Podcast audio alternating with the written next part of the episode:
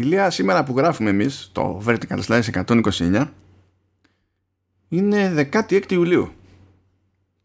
16 Ιουλίου, στην καρδιά του καλοκαιριού.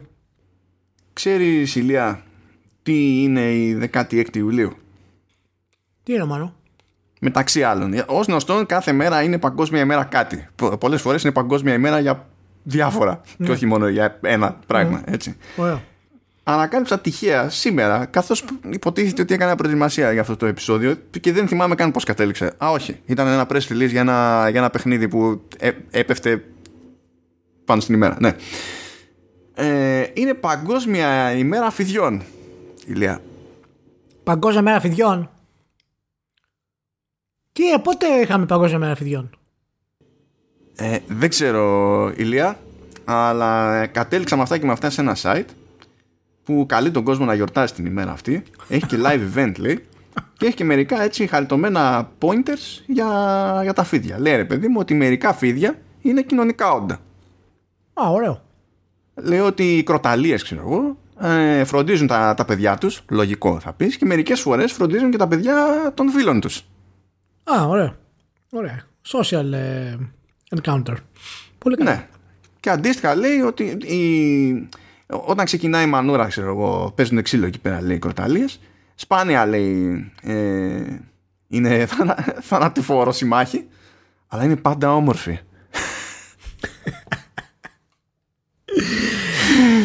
Καλώς ήρθατε στο Vertical Slice 129. Ελπίζω να είστε όλοι καλά, να ψήνεστε από τις 48 βαθμούς θερμοκρασίας και τις νέες πληροφορίες για τα φίδια που μας παίρνει ο Μάνος στη σημερινή 16η που ηχογραφούμε για το Vertical που έρχεται την ε, ερχόμενη Δευτέρα. Πα, κάποια φίδια είναι social. Εμείς θα πούμε διάφορα φίδια σήμερα από ό,τι φαίνεται. Από φιδεμπορία άλλο τίποτα σήμερα, η αλήθεια είναι. Δεν το είχα σκεφτεί έτσι, αλλά. Ναι, όχι, το έφερες ωραία, το έφερες ωραία. Μερικές φορές ξέρεις, το υποσυνείδητο λειτουργεί χωρίς να το, να το έχουμε μπροστά. Ε, Είναι, είναι η βαθιά τέχνη που σε διέπει. και, και συνδέει τα πράγματα. Καλώς ήρθατε, εύχομαι να είστε όλοι καλά. Ε, και είμαστε έτοιμοι να ξεκινήσουμε. Μάνο, έχεις κάτι πολύ ευχάριστο να ξεκινήσουμε. Μετά από τα φίδια, νομίζω. Ναι, δεν καταλαβαίνω. Χαριτωμένα είναι για τα φίδια, χαριτωμένο είναι και αυτό. Ναι, Μετά δεν, είναι έχω, τα- δεν έχω πρόβλημα με τα φίδια. Σκέψου, ε. Το πρόβλημά μου είναι με τα έντομα. Αλλά τα φίδια δεν έχω κανένα πρόβλημα. Δεν, δεν με Α, ενοχλεί, οπότε όταν δηλαδή. έκανα εκείνο το post για τις αράχνες που τρώνε φίδια, το ζήτημα ήταν η αράχνη, όχι το κόμπο. Προχώρα. Άμα θες να κάνουμε podcast, προχώρα. Άμα θες να το κλείσουμε. εντάξει. Ε, Άμα δεν το εντάξει, λοιπόν, κλείσουμε, το πάμε. κλείνουμε. Λοιπόν, στο Πάμε, χέρι πάμε, σου, ε. πάμε. Λοιπόν, ε, δεν το χωρίσαμε την προηγούμενη φορά, το χωρίσουμε αυτή τη φορά. Έχουμε χρόνο από ό,τι φαίνεται, ευτυχώς. Ε, έχει κάνει στο Kickstarter μια ελληνική παραγωγή που λέγεται Go Heroes ε, Prometheus. Ε, Ναι. Έχει στόχο τα 12.000 ευρώ. Ε, την ημέρα που γράφουμε έχει 18 μέρες ακόμη το, το campaign μπροστά του. Ε, όταν θα βγει το επεισόδιο αυτό θα έχουν μείνει 15 μέρες λογικά. Κάπου εκεί πέρα. Ε, και όπως μπορεί να φανταστεί κανένας από το όνομα τέλος πάντων προφανώς και έχει να κάνει με ελληνική μυθολογία κτλ ε, και παίζει ένα επίπεδο cuteness και πάνω και γι' αυτό είπαμε να κάνουμε μια στάση εδώ να το συζητήσουμε λίγο διότι βλέπω ότι εντάξει αυτό είναι λίγο προβλεπέ ότι βάζουν ως selling point το ότι είναι ένα παιχνίδι που βασίζεται σε, στην ελληνική μυθολογία και φτιάχνεται από Έλληνες που έχουν τέλος πάντων μια άλλη σχέση με την ελληνική μυθολογία σε σχέση με κάποιον που δεν είναι Έλληνας και, και τα λοιπά. Και κάπως έτσι καταλήγει να είναι πρωταγωνιστής ο, ο Προμηθέας ε, και η ιστορία καλύπτει γενικά το, το θρύλο του, του Προμηθέα και πώς έφτασε να πηγαίνει κόντρα στο, ε, στο Δία, πώς καβάτζωσε τη, τη φωτιά και τα λοιπά και τα λοιπά. Είναι, είναι κάπως έτσι. Και υποτίθεται ότι το σιγουράκι, τουλάχιστον σε πρώτη φάση, εφόσον πιαστεί ο στόχος, δηλαδή ο βασικός, ε, είναι να πηγαίνουμε στη Λίμνο στο, στο παιχνίδι, διότι από εκεί ξεκινάει υποτίθεται το σχετικό μύθος, αλλά ανάλογα με τα stretch goals που έχουν βάλει, βλέπω ότι πάνε και για έξτρα α, τοποθεσίες και για έξτρα πλατφόρμες μετά πολλά γιατί εντάξει προφανώς θα ξεκινήσει όλη αυτή η παραγωγή στο, στο PC και είναι άλλου τύπου δουλειά να πούμε ότι πηγαίνουμε και κυνηγάμε και, και κονσόλες. Από ό,τι καταλαβαίνω η χοντρή δουλειά στην πραγματικότητα έχει γίνει και το ζήτημα είναι το, το ξεμπέρδεμα Έφτασα και λίγο εκεί στο pie chart το κλασικό που έχουν όλα αυτά τα campaign κάτω ε, για το πώς θα μοιραστούν τα λεφτά. Και βλέπεις ότι ε, το, το development το βασικό είναι 46% outsourcing δηλαδή development από τρίτος ξέρω εγώ είναι 15% και βλέπεις μετά για το ΦΠΑ 24% είναι το δεύτερο μεγαλύτερο μέρος της πίτας ας πούμε και λες πω, πω κρίμα αλλά τι, τι, τι να πεις και, και τι να γίνει. Η, η αισθητική είναι αρκετά έτσι. Δίνει πόνο στη γωνία. Αυτό φαντάζομαι είναι και για να κρατηθούν τέλος πάντων τα specs σχετικά χαμηλά. Αλλά είναι, είναι, είναι ένα μείγμα πώς να το πούμε ε, αν, αν πιάσουμε τη γενική κατεύθυνση τέλος πάντων της, της Ubisoft στο, στο Phoenix Rising το Immortals εκεί πέρα ε, είναι σαν να πιάσαμε εκείνο, εκείνο το look και να προσπαθήσαμε να το μπλέξουμε σε κάποιο βαθμό με προσέγγιση τύπου Minecraft και να βρεθήκαμε λίγο στη μέση κάπου, κάπου εκεί πέρα. Τουλάχιστον στο μάτι έτσι. Κάπως έτσι. Ε, εγώ προσωπικά είμαι πολύ περίεργος βασικά για το πώς θα αντιμετωπίσουν το, το μυθολογικό της υπόθεσης γιατί λες ευκαιρία είναι ρε παιδί μου να δεις πως μπορεί να ασχοληθεί με αυτό το ζήτημα με αυτή την πτυχή. Κάποιος που είναι λίγο πιο κοντά στο source material. Ε, και είμαι και περίεργος για το σύστημα μάχης γιατί υποτίθεται ότι είναι, κινείται σε grid η, η, φάση αλλά ταυτόχρονα οι αντιδράσει των αντιπάλων είναι άμεσες και τα λοιπά. Δεν είμαι super σίγουρος για το πώς λειτουργεί αυτό το πράγμα. Δεν έχω βάλει χέρι στο, στο demo. Οπότε no idea στη, σε πρώτη φάση. Για πες Ηλία Κοίτα να δεις τώρα ε, καταρχάς έχω να πω ότι ε, η παρουσίαση γενικά στο, στο παιχνίδι, στο Kickstarter δηλαδή, γιατί όταν μπαίνεις στην ουσία όταν μαθαίνεις για κάτι τέτοιο και στο Kickstarter είναι η βασική του σελίδα. Το Facebook έχει πολύ λίγους followers, το Twitter είναι πολύ πιο ζωντανό, ε, με πάνω από 4.000 followers. Ε, τώρα αυτό δεν ξέρουμε πώς θα μεταφραστούν φυσικά σε, σε αγοραστές, αλλά κρίνοντας από την πορεία του, του παιχνιδιού των Backers ε, έχει 18 μέρες ακόμα να φτάσει. Είναι στις 4,5 σχεδόν 5.000 αυτή τη στιγμή euro. Ε, 4.700 νομίζω κάπου είναι χοντρικά εκεί. Ναι 4.600 έχει δρόμο ακόμα έχει μπροστά δρόμο δεν θα το πιάσει το στόχο έτσι όπως, έτσι όπως πηγαίνει. Και πριν πούμε λίγο για τα παραπάνω πράγματα θα ήθελα να να πω κάτι ότι βλέποντάς το και, και πραγματικά θα ήθελα να στείλει το, το link του podcast στα παιδιά ε, και γιατί θα ήθελα να ναι, θα ήθελα ξέρεις, να τους μπορέσουμε να τους καλέσουμε να μιλήσουμε και για το παιχνίδι ούτως ή άλλως. Αλλά θα ήθελα να πω κάτι. Υπάρχει, ας πούμε, στο overview του παιχνιδιού. Ε, υπάρχουν κάποια βασικά πράγματα στα, τα οποία είναι πολύ βασικά για την πρώτη εικόνα ενός παιχνιδιού. Είναι τα λεγόμενα key features. Και να πούμε ότι η, η ιδέα ότι ξέρεις, βασίζεται στην ελληνική μυθολογία ας πούμε δεν είναι κάτι το οποίο το κάνει ξεχωριστό. Δεν είναι κάτι το οποίο ε, θα εντριγκάρει κάποιον να έρθει να το παίξει. Ε, αυτό το έχουμε πάντα εμείς ως Έλληνες ότι νομίζουμε ότι ο υπόλοιπος κόσμος ενδιαφέρεται για την ελληνική μυθολογία τη δική μας. Ε, και ότι άμα τους δώσουμε κάτι ας πούμε, που είναι πιστό στην ελληνική μυθολογία είναι κάποιο selling point κτλ.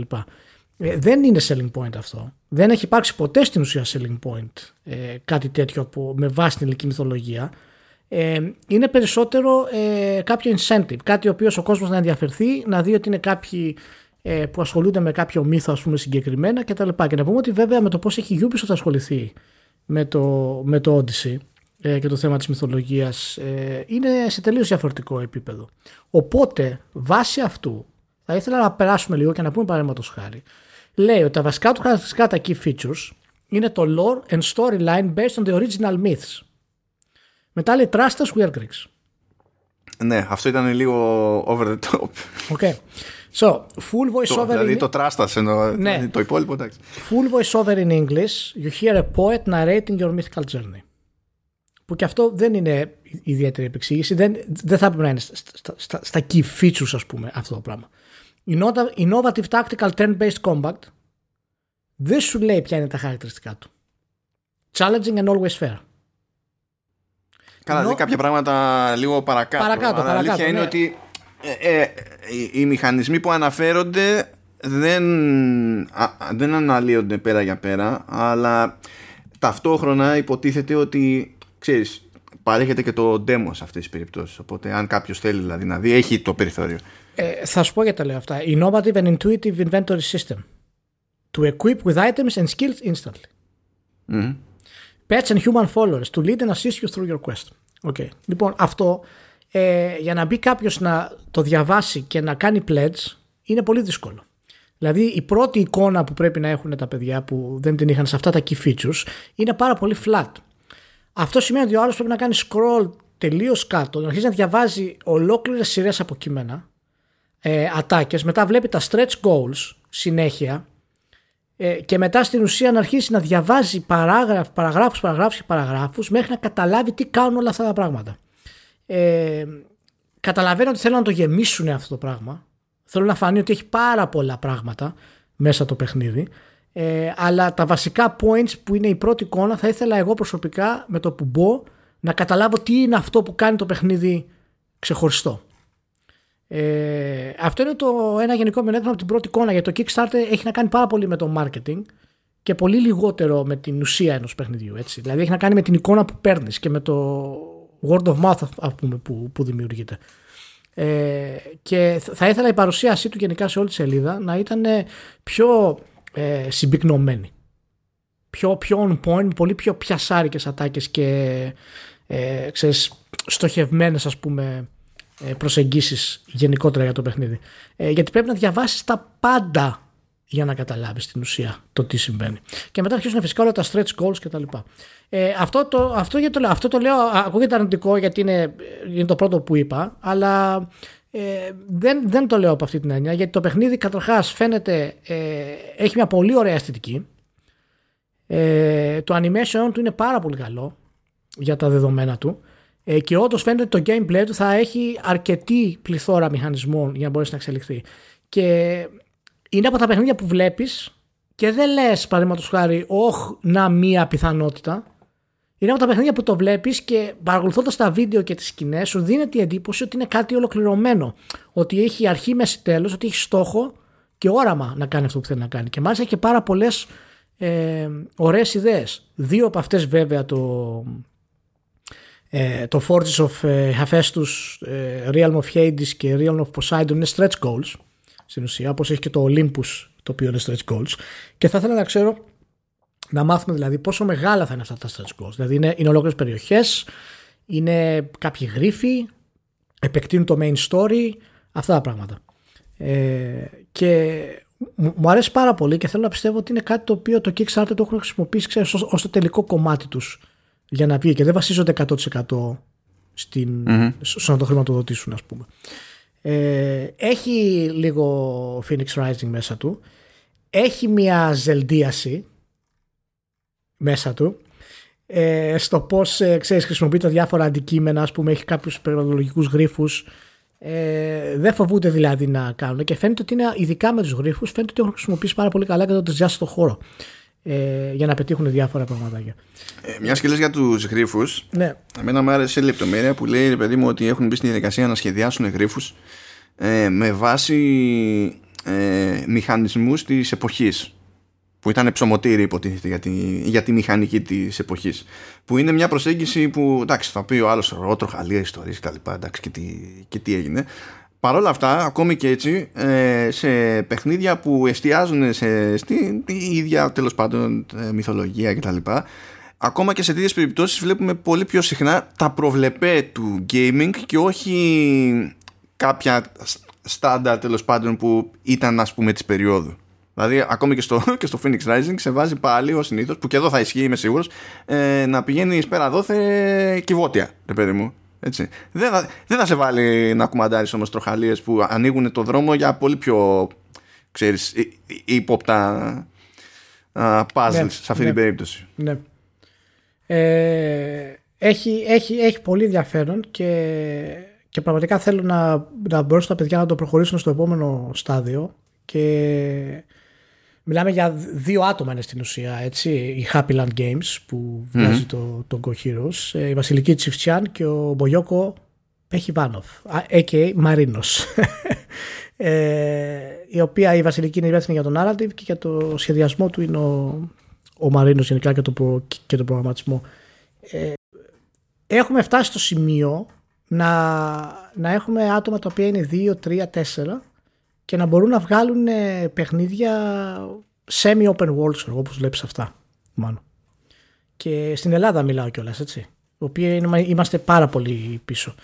Ε, Εκεί που είμαστε ξεκάθαρα πολύ περισσότερο πίσω βέβαια και γι' αυτό ε, φαντάζομαι σου κάνει και εντύπωση και στάθηκες σε αυτό ε, με, τη, με την πρώτη είναι το, είναι, είναι το μαρκετάρισμα. Εκεί πέρα δεν το έχουμε. Δηλαδή και για να είμαι ε, δίκαιος και να είμαστε αμφότεροι δίκαιοι δηλαδή και ως προς την προσπάθεια των, των παιδιών ε, εγώ τουλάχιστον έχω δει ελληνική παραγωγή με εταιρεία από πίσω με φράγκο με πολύ περισσότερο φράγκο από αυτό το, που, που ζητάνε εδώ πέρα από το Kickstarter και σίγουρα περισσότερο από όσο μπορεί να έχουν επενδύσει για να βγει αυτό το παιχνίδι ε, και έχουν κάνει χειρότερη, πολύ χειρότερη δουλειά ο, στην επικοινωνία.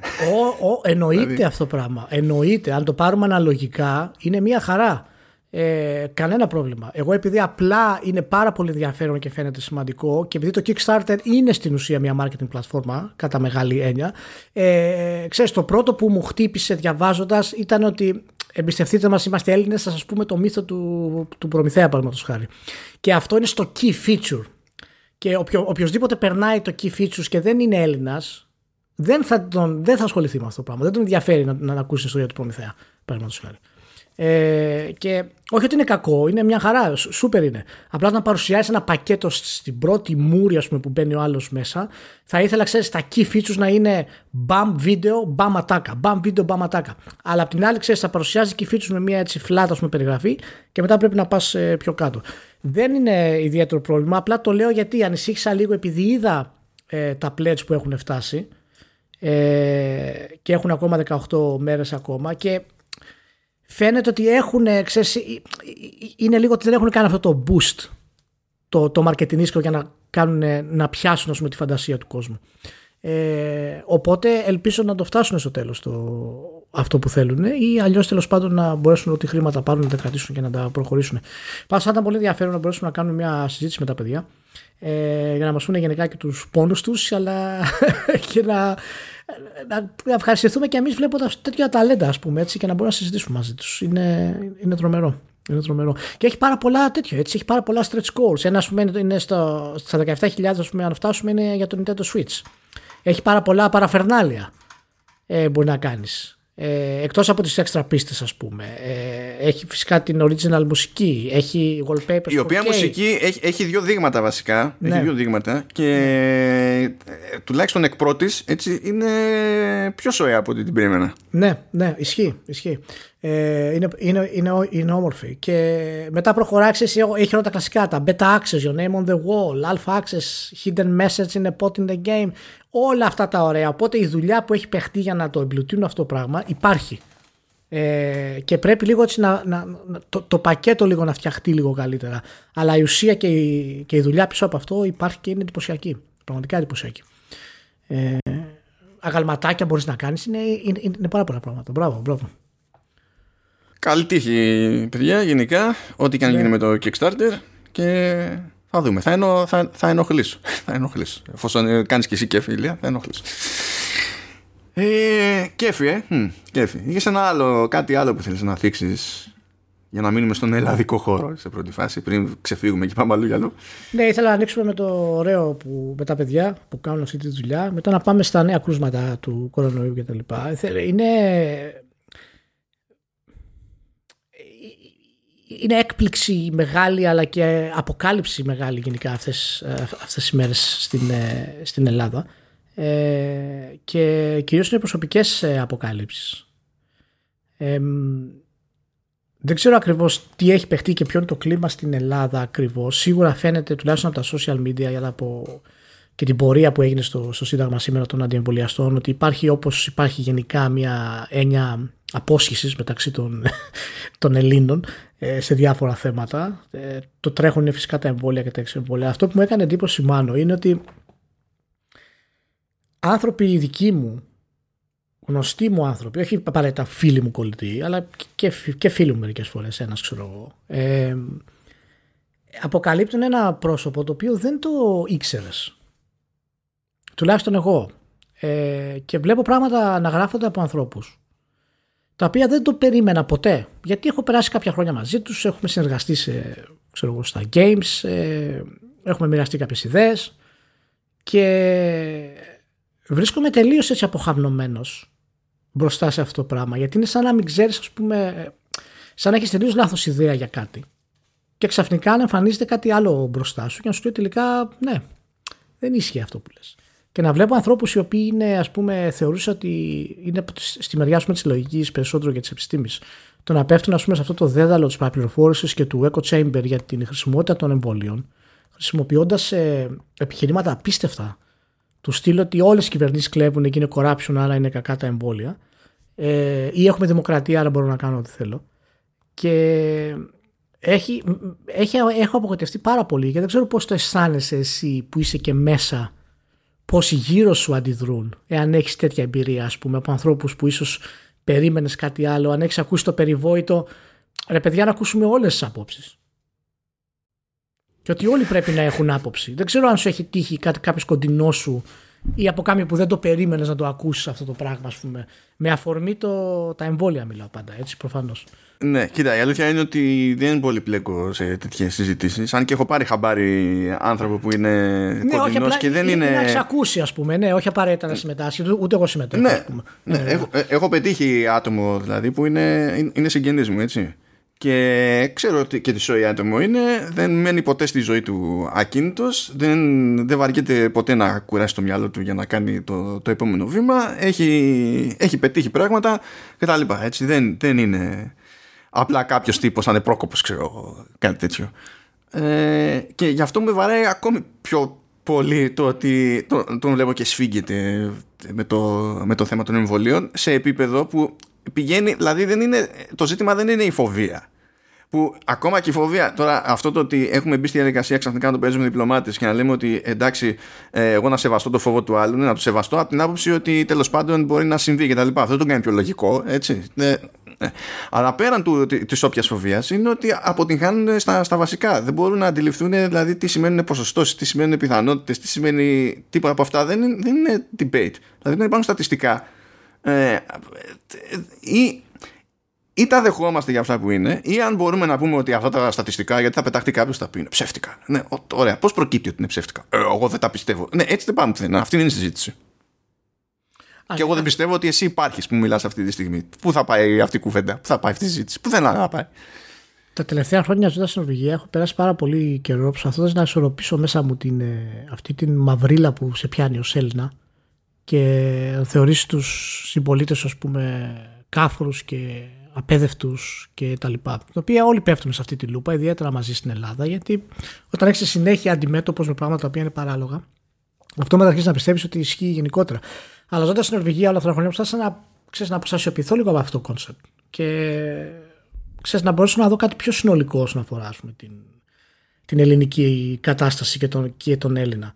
Ε, και έχω αρχίσει το τελευταίο καιρό να επιστρέφω πάλι σε πράγματα τα οποία θεωρούσα αδύνατο να επιστρέψω. Του στείλω ότι το επίπεδό μας στο γενικό είναι πραγματικά τόσο χαμηλό ε, από μόνο του αλλά και συγκριτικά ε, που ε, είναι σοκαριστικό και γίνεται πιο ρεαλιστικό όταν βλέπεις ανθρώπους που δεν ήξερες ότι είναι έτσι να είναι έτσι και μου κάνει εμένα προσωπικά ξέρεις, με, με φτάνει στα όρια μου με την έννοια ότι όντως το επίπεδο του μέσου Έλληνα μπορεί όντως να είναι χαμηλό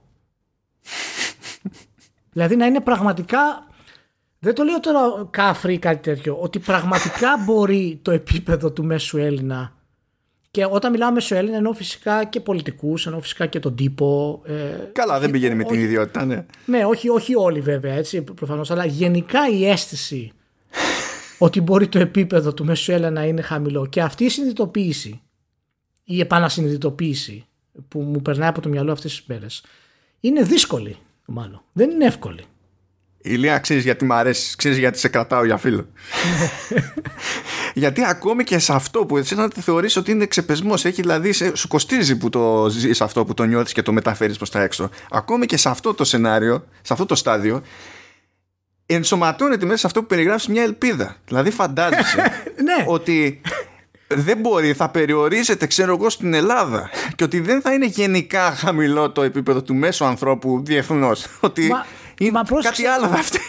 Μα, μα πρόσεξε ποιο είναι το θέμα, ότι α, όλες οι χώρες έχουν κάποιο ποσοστό χαμηλού επίπεδου και όλα αυτά είναι θέμα ποσοστών. Ε, σε άλλες χώρες είναι μεγαλύτερα, σε άλλες χώρες είναι μικρότερα και πάντα το αναφέρεις ας πούμε με το context. Παραδείγματος χάρη φυσικά και στην Νορβηγία υπάρχουν άνθρωποι που δεν πιστεύουν στα εμβόλια. Οκ, υπάρχουν. Ποιο είναι αυτό το ποσοστό όμως, ποιο είναι το βήμα που έχουν στα media, ποια είναι η υποστήριξη που παίρνουν από πολιτικούς; Ξέρεις, είναι αλυσίδα αυτό το πράγμα. Οπότε Ναι, ναι. διαφέρει το να έχεις, ξέρω εγώ, 400.000 αντιεμβολιαστές στην Ελλάδα με 40.000 αντιεμβολιαστές στην Νορβηγία. Αυτοί που είναι στην Νορβηγία, παραδείγματος χάρη, είναι όντως εκτός της κοινωνίας με αυτή την έννοια. Δεν έχουν βήμα να βγούνε και να μιλήσουν. Δηλαδή η ίδια η, πολιτι- η- η κυβέρνηση και η πολιτική εξουσία, ας πούμε, στην πλειοψηφία της, ε, τηρεί μια ενιαία στάση για αυτό το πράγμα. Δεν συμμετέχει δηλαδή σε αυτό το διαχωρισμό. Και είναι, είναι, δεν ξέρω, αυτά που διαβάζω μ- μου θυμίζουν ατάκες που είδα και όταν ανακοινώθηκε το Steam Deck που θα μιλήσουμε μετά ας πούμε, που είδα ατάκες από κάτω πάει το, PS, το, το PS5 εξαφανίστηκε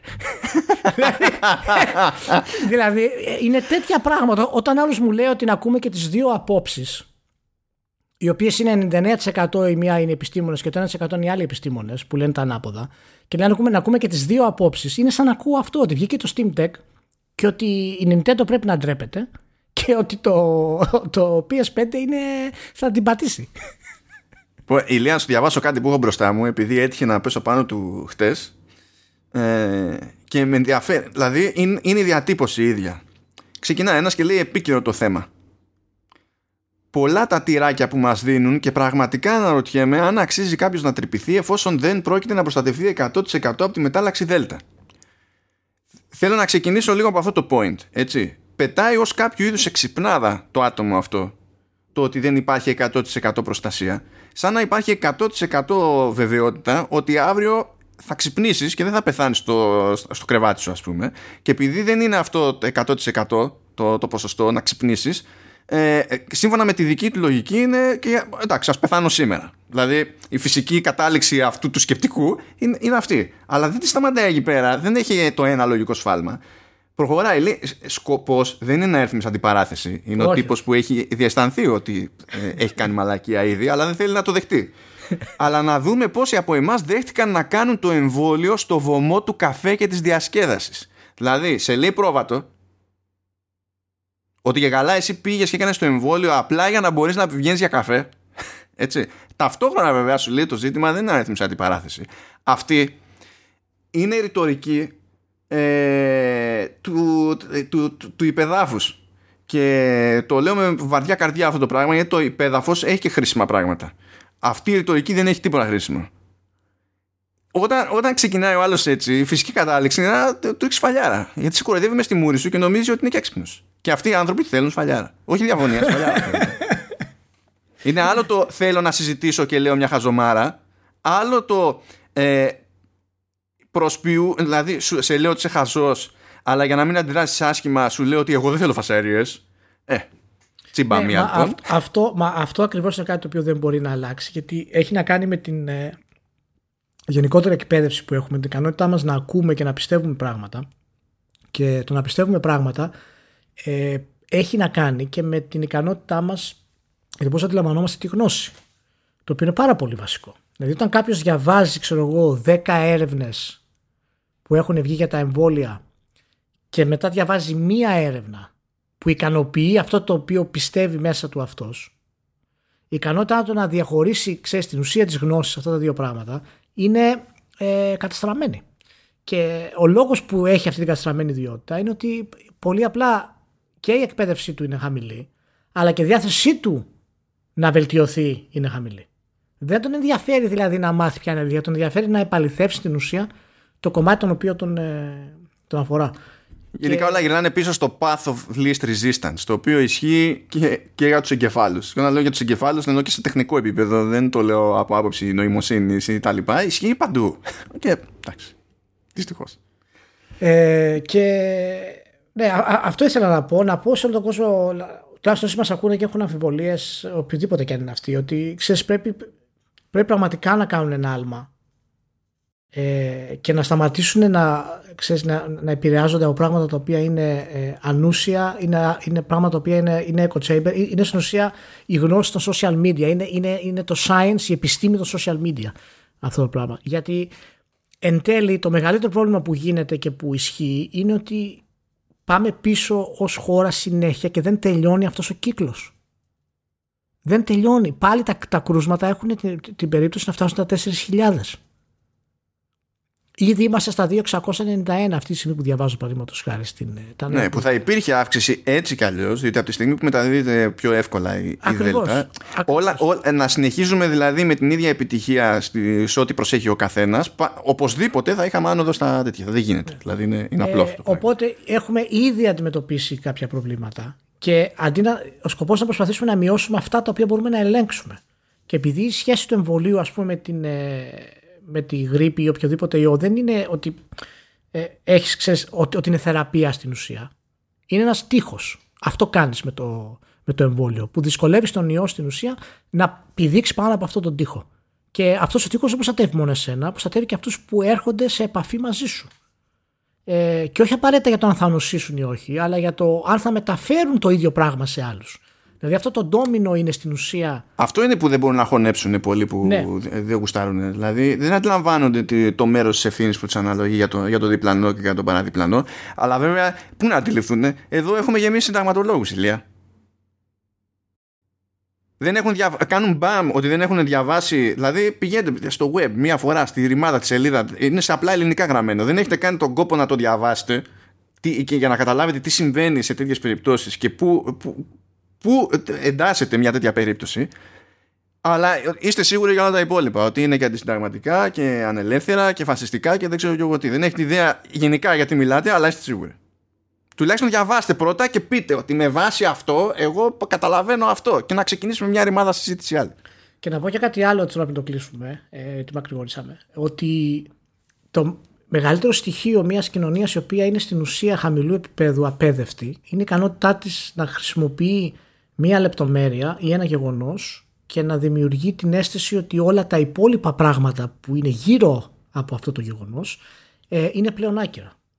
Δηλαδή αν κάποιος διαβάσει παραδείγματος χάρη ότι ε, το Pfizer, η εταιρεία πίσω το Pfizer έκανε συμφωνία και παρεύει ένα νόμο παραδείγματος που δεν έγινε, λέω, λέω παράδειγμα, ε, για να μπορέσει να βγάλει το εμβόλιο αυτό και μόνο το γεγονός καθιστά για το μυαλό αυτού που το διαβάζει, που είναι σε αυτό το επίπεδο, ε, όλα τα πράγματα που αφορούν τα εμβόλια άχρηστα. Άρα όλες οι κυβερνήσεις είναι άχρηστες, άρα όλα τα εμβόλια είναι άχρηστα, άρα μας κοροϊδεύουν. Επειδή παίρνει αυτή τη λεπτομέρεια και τη γιγαντώνει στο επίπεδο. Αυτό είναι το μεγαλύτερο δείγμα ε, ενός ανθρώπου που δεν μπορεί να φιλτράρει την πληροφορία όπως πρέπει. Και νομίζω ότι επειδή υπάρχει ένα μελανό σημείο, πάει να πει ότι όλα είναι μελανά. Πάντα έχουν υπάρξει μελανά σημεία, πάντα έχουν υπάρξει κλεψιές, πάντα έχουν υπάρξει συμφωνίε κάτω από το τραπέζι, ανέκαθεν στην ιστορία της ανθρωπότητας. Το τι επιλέγουμε εμείς να δούμε για καλό και για κακό ή να υποστηρίξουμε περισσότερο, πρέπει να είναι με το μέρος επιστήμης. Πρέπει να είναι με το μέρος τη πλειοψηφικής επιστήμης. Και αυτό είναι κάτι το οποίο δεν περίμενα ποτέ να το πω, αλλά χρειάζεται leap of faith σε μερικούς. Αντί να είναι leap of science. Και μου κάνει. Είναι, είναι σοκαστικό να το βλέπω απ' έξω περισσότερο αυτό το πράγμα. Ε, OK, okay, αυτό. Αν θες να πεις κάτι άλλο, OK, okay, αλλά να προχωρήσουμε. Όχι, θα, το, θα το αφήσω για να προχωρήσουμε, γιατί αυτό θα μπορούσαμε να το τσιτώνουμε για πάντα. Ναι, είναι okay, εύκολο. Okay. Ε, να κάνω μια μικρή πριν προχωρήσουμε 100% να πω ότι είχα, είχα, είχα πει για την προηγούμενη φορά για την Arcane ότι σχετικά οι τίτλοι είναι υπερεκτιμημένη. Ε, και είχα μια συζήτηση με τον φίλο του Δωρίκα Καλέλη να είναι καλά. Ε, μιλήσαμε για λίγο ε, για το Prey ε, και και να, του, και, και να πω ότι είναι πολύ. Χρειάζεται προσοχή όταν, ε, όταν εκλαμβάνουμε κάποιους όρους του αν μια εταιρεία είναι ε, ξέρεις, ε, overhyped ας πούμε ή υπερεκτημένα τα παιχνίδια της κτλ. Πρέπει πάντα να είναι, να είναι σε θέμα context αυτό το πράγμα. Ε, και η Arcane επειδή έχει αυτού του στυλ των τίτλων οι οποίοι είναι double A plus οριακά ας πούμε δεν φτάνουν τους triple A ας πούμε αλλά είναι double A plus και έχουν αυτή τη δημιουργικότητα να πούμε ότι μέρος της επιτυχίας της Arcane είναι η νοσταλγικότητα που βγάζουν τίτλοι για ένα gameplay το οποίο είναι πλέον ε, σχεδόν χαμένο. Και ιδιαίτερα μιλάμε για το Prey ας πούμε που η καρδιά του υπάρχει στο System Shock και από εκεί, από εκεί έχει τη μεγάλη του ας πούμε ε, εξέλιξη ε, πέρα φυσικά από το μετέπειτα από το Thief και το Deus Ex ε, και γενικότερα η ιδέα του survival horror sci-fi ε, πρέπει να είμαστε προσεκτικοί όταν λέμε ότι ναι μεν αλλά και ναι μεν η Arcane είναι ταλαντούχα αλλά έχει αυτό το περίεργο ταβάνι που τη συγχωρούμε πολλές φορές σε εταιρείες. Και λέμε ότι δεν πειράζει που δεν έχει καλό γράψιμο, δεν πειράζει που ο τρόπος μεταφέρει την ιστορία της είναι απαρχαιωμένος, δεν πειράζει που το FPS της, οι μηχανισμοί του δεν είναι οι καλύτεροι, αλλά επειδή μπορώ να ανοίξω μια πόρτα με τέσσερις διαφορετικούς τρόπους, το παιχνίδι είναι καλό. Και αυτό πρέπει να το αφήσουμε σιγά σιγά γιατί ε, δημιουργεί μια πολύ μεγάλη στασιμότητα στο πώς πλησιάζουμε το, το σχεδιάσμο. Ε, δεν λέω ότι είναι κακό. Προφανώς το Prey είναι πολύ καλό παιχνίδι. Προφανώς η ατμοσφαίρα του είναι, είναι εξαιρετική. Okay. Αλλά πρέπει να είμαστε και, και ρεαλιστές στο πώς μια εταιρεία μεταφέρει και εξελίσσει το gameplay σε αυτό το επίπεδο. Γιατί το ότι έχουν εξαφανιστεί παιχνίδια σαν το System Shock και ότι ξαφνικά εμφανίζεται το Prey, το ότι έχουμε τόση μεγάλη διαφορά κυκλοφοριών, δεν καθιστά το Prey τρομερό παιχνίδι επειδή έχουμε τόσα χρόνια να, το, να δούμε κάτι αντίστοιχο παραδείγματος χάρη. Πρέπει να είμαστε πολύ προσεκτικοί ε, σε αυτό το πράγμα. Και αυτό το κάνουμε γενικά οι κριτικοί και πορωνόμαστε με παιχνίδια τέτοια. Είναι μέρος του DNA μας δηλαδή. Ότι, Ω, θυμίζει Deus Ex. Εξαιρετικό. Ω, θυμίζει System Shock. Ω, έφερε πίσω το gameplay του Thief. Παραδείγματος χάρη. Και προσπερνάμε πάρα πολλές ε, φορές πράγματα τα οποία ένα παιχνίδι σε άλλο επίπεδο δεν θα του τα συγχωρούσαμε. Π.χ. καθόλου. Αυτό ήθελα να πω πριν προχωρήσω. Εντάξει, αυτό που θα καταλαβαίνει ε, πηγαίνει πακέτο και με το ότι ας το πούμε ξέρεις, capital ας πούμε, έχει, ναι, έχει ναι, εταιρεία. Ναι. Είναι, είναι, με τη, είναι ζήτημα φήμης από ένα σημείο και έπειτα. Δηλαδή με την ίδια λογική μπορεί να βγει, άμα βγει αύριο η Naughty Dog και θα πει ότι θα βγάλω το. Ε, έχω κάνει μια συμφωνία με τη Rovio και θα βγάλω Angry Birds. Ε, θα γίνει πάταγος στο web γιατί θα είναι Naughty Dog, όχι επειδή θα είναι Angry Birds. Ακριβώς, ακριβώς. Και μια που και την Naughty Dog είναι καλό παράδειγμα, γιατί παραδείγματος χάρη πολλοί κατηγορούν την Naughty Dog για κινηματογραφικό gameplay και ότι στην ουσία shooting κάνεις, δεν υπάρχει ούτε platforming στην ουσία στο Uncharted. Απλά πηγαίνεις από το σημείο στο άλλο και είσαι OK. Ε, και συγχωρούμε αυτό το επίπεδο. Εντάξει, έχει, έχει λίγο. Στους γρήφου έχει, έχει λίγο platforming. Εντάξει, ναι, αλλά δεν είναι κάτι ιδιαίτερο. Τώρα καμία σχέση με αυτό που έχουμε συνηθίσει. Είναι, είναι action το όλο παιχνίδι. Προσπαθείς, είναι όλο κινηματογραφικό, ας πούμε. Ε, και έχει κάποιες στιγμές να σκεφτείς λίγο που θα πηδήξει, που θα κάνεις, αλλά δεν έχει κάτι ιδιαίτερο, ας πούμε. Να πεις ότι ο, είναι το, έχει, έχει, έχει environmental puzzle ας πούμε το Uncharted. Δεν έχει τόσο πολύ. Έχει κάποιες φορές, έχει κάποιους με, μεμονωμένους γρίφους και αυτό είναι επίσης κάτι το οποίο ε, συγχωρούμε αλλά πρέπει να είμαστε και εκεί σε context για αυτό το πράγμα. Δηλαδή, όταν είδα εγώ τα δεκάρια στο Uncharted το 4 κάποιος πολύ εύκολο να πει παιδιά το gameplay όμως δεν είναι τίποτα ιδιαίτερο. Ναι αλλά ποιο είναι το θέμα όμως; Τι στοχεύει να κάνει αυτό το παιχνίδι; Στοχεύει να σου δώσει μια εμπειρία η οποία δεν την έχεις ξαναβιώσει. Και για να το κάνει αυτό συνδυάζει πολλά πράγματα. Λίγο απαρχαιωμένο gameplay, εξελιγμένο storytelling, ε, λίγο environmental puzzling, ξέρεις, όλα αυτά τα πράγματα. Και, αυτό και πολλά κρίνονται από την τελική ισορροπία άλλων αυτά. Μπράβο, μπράβο, δεν είναι απλά ακριβώς. τα points στη λίστα. Ακριβώς, ακριβώς. Γι' αυτό παιχνίδια πούμε σαν το Prey, το οποίο προσπαθούν να χτίσουν όλο τον κόσμο τους με text στην πραγματικότητα. Ε, και από τη μία μεριά και από την άλλη στην ουσία του πώς όλες οι πίστες είναι, είναι, είναι στην ουσία παιδικές χαρές για τον παίχτη ε, και μπορεί να κάνει ό,τι θέλει. Αυτή η ισορροπία δεν επιτυχάνεται πολύ καλά στα παιχνίδια της, ε, της Arcane.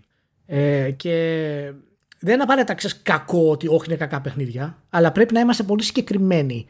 Γιατί όταν, όταν υπάρξει ένα παιχνίδι σαν το System Shock ε, που δημιουργεί αυτό το πράγμα, τότε πραγματικά καταλαβαίνεις τι σημαίνει η απόλυτη ισορροπία των δύο αυτών πραγμάτων. Ωραία, προχωράμε. προχωράμε. Καλά. Α, δεν, σου, δεν σου βλέπω ενθουσιασμένο για το remake του Systems ακόμα, δεν καταλαβαίνω. και κάτσα βγει πρώτα. κάτσα βγει. Λοιπόν, ε, ευ, ευτυχώς που τα βάλα αυτά εδώ πέρα στην άκρη. Ωραία. Επειδή βαρύναμε όσο βαρύναμε, πάμε λίγο να, να ξεδώσουμε πριν ξαναβαρύνουμε. Λοιπόν, η Λία συνελήφθη, λέει, στην Ιαπωνία ένας τύπος ο οποίος πουλάγε πειραγμένα save files για το Zelda, το Breath of the Wild. Τι σημαίνει πειραγμένα; Ε, ρε παιδί μου, ξέρεις, να έχεις και καλά τα super duper στατιστικά και ιστορίες για να, να είσαι κομπλές και να γίνει, στην ουσία ήταν σαν να σου δίνει cheat. Αλλά γινόταν με πείραγμα στα, στο save, ρε παιδί μου. Ναι. Καλά, τώρα θα βάλω πιστάσιος να φάω, έτσι να το ξέρεις. Oh, ε, ναι, okay. Για πάμε.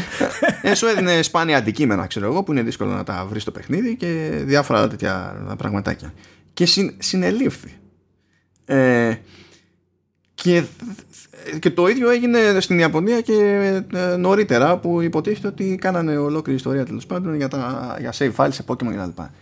Και διάβαζα αυτή την ιστορία και προσπαθούσα να καταλάβω ποιος νόμος υποτίθεται ότι τους καλύπτει για να γίνει τέτοια σύλληψη; Δεν έχω αντιληφθεί ακριβώς.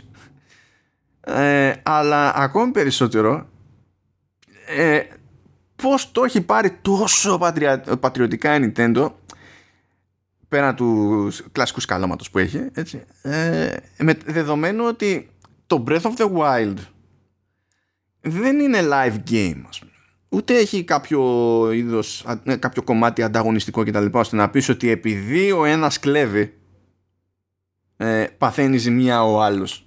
Δηλαδή, ό,τι αλλάζει, αλλάζει σε ένα συγκεκριμένο πλαίσιο και για, για τον έναν παίχτη που χρησιμοποιεί αυτό το πειράγματο save file. Και μου φάνηκε α, α, απίστευτο. Λέει μεταξύ και καλά, λέει, ο σχετικός νόμος λέγεται Unfair Competition Prevention Law. Τι, ποιο, ποιο competition? Πού είναι το competition εδώ πέρα, δεν έχω αντιληφθεί. Αυτό έχει να κάνει περισσότερο με το τέτοιο. Ξέρεις, αν είναι αυτά που προσφέρει μέσα είναι νόμιμα παρμένα από το παιχνίδι; Ή είναι hacks. Πήγε.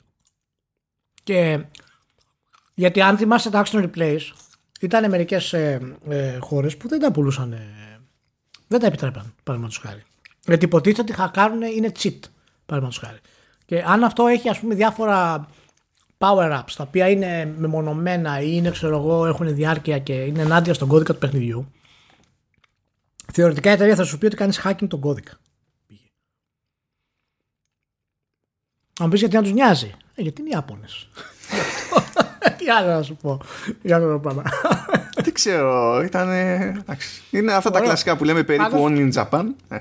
Ναι, πάντως μου αρέσει γιατί συνελήφθη. δεν, το, δεν το αφήσανε. Όχι, δεν είναι φάση όχι, πρόστιμο ή αγωγή ή μήνυση ή δεν ξέρω εγώ τι. Όχι, είναι σύλληψη. Σε σύλληψη κανονικά. Τελείωσε. Ωραίο. Εντάξει. Ωραίο. Ωραίο. Δεν ξέρω αν του φτάνουν αυτά που έβγαλε, γιατί έβγαλε λέει περί τις 65.000 λίρες Αγγλίας. Δηλαδή 10, 10, 10 εκατομμύρια γεν λέει. Και, το, και ήταν και φθηνά λέει. 3.500 γεν ήταν το, η κάθε πώληση. Δηλαδή ήταν ναι. γύρω στα ξέρω εγώ 25 ευρώ, τι ήταν, 26 ευρώ. Εντάξει. Δεν, δεν τον λες και αγιογδίτη. Όχι, όχι, ρε, μια χαρά ήταν. Μακάρι να το κάνω. Για, για κάνω να κάνουμε ένα vertical slice cheating ε, extravaganza. Λοιπόν, θα μείνουμε εδώ στην Ιαπωνία. Εδώ έχω δύο, δύο γρήγορα, απλά για να πάρω αντίδραση εδώ πέρα. Λοιπόν, σύμφωνα με ποιον άλλον φυσικά, με ποιο ποιος άλλος θα μπορούσε να το πει αυτό το πράγμα. Ε, ο Τέτσου Μούρα η Λία είπε ότι υπάρχει outline λέει, για το Final Fantasy 13 όχι 13, 13 ε, και ότι λέει η πιθανότητα να κάνουμε τον κόπο να το φτιάξουμε δεν είναι μηδενική. Λία... 13. Τι άλλο έχει να πει, έχει μείνει τίποτα να πούμε. Το οποίο ξέρεις τι σημαίνει έτσι, για να δημιουργήσεις hype για το 13 σημαίνει ότι ε, δεν πρέπει να κάνεις και ένα, ένα remake για το 10. Α, δεν με χαλάει μια Yuna remake. Να πούμε βέβαια ε, ότι δεν, ε, για να προχωρήσει κάτι τέτοιο πρέπει να τελειώσει πρώτα το remake του Final Fantasy 7, ε. τώρα και εσύ. Τώρα, τώρα πρόσεξε, Final Fantasy 7 σταματάει και remake να προχωρήσουν. Το remake του Final Fantasy 7, όχι μόνο το καινούριο Final Fantasy. Που έχει, δηλαδή σταματάει και τα remakes αυτή τη στιγμή.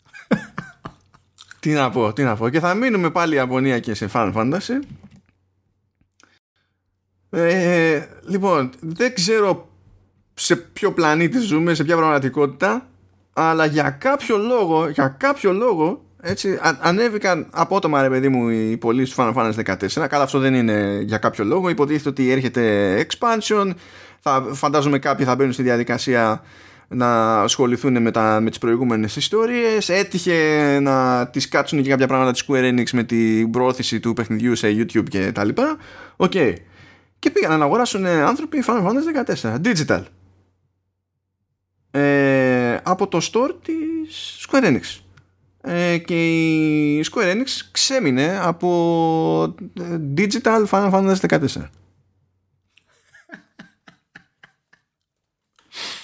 Νομούρα μου μυρίζει.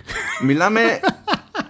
δηλαδή, αν αυτό δεν δείχνει σε τι παράνοια βρισκόμαστε ως προς την έκδοση κωδικών στις διάφορες πλατφόρμες και τα λοιπά δεν ξέρω τι, τι δείχνει γιατί τώρα αυτό ας πούμε επειδή θα είναι φάση έκδοση Steam or whatever και θα είναι από εκεί πέρα τα, τα κλειδιά λογικά ε, θα υπάρχει κάποιο πλαφόν στα πόσα και κάθε πότε μπορεί να βγάλει ο developer publisher. Θα το έπιασε φαντάζομαι αυτό το πράγμα η Square Enix και για κάποιο λόγο δεν υπήρχε λύση σε αυτό το θέμα. Σταματάμε τις πωλήσεις γιατί δεν, δεν έχουμε άλλα Εν τω μεταξύ έχει πολύ πλάκα γιατί πρέπει να έπαιξαν και servers γιατί δεν μπορεί να φτιάξει νέο χαρακτήρα λέει.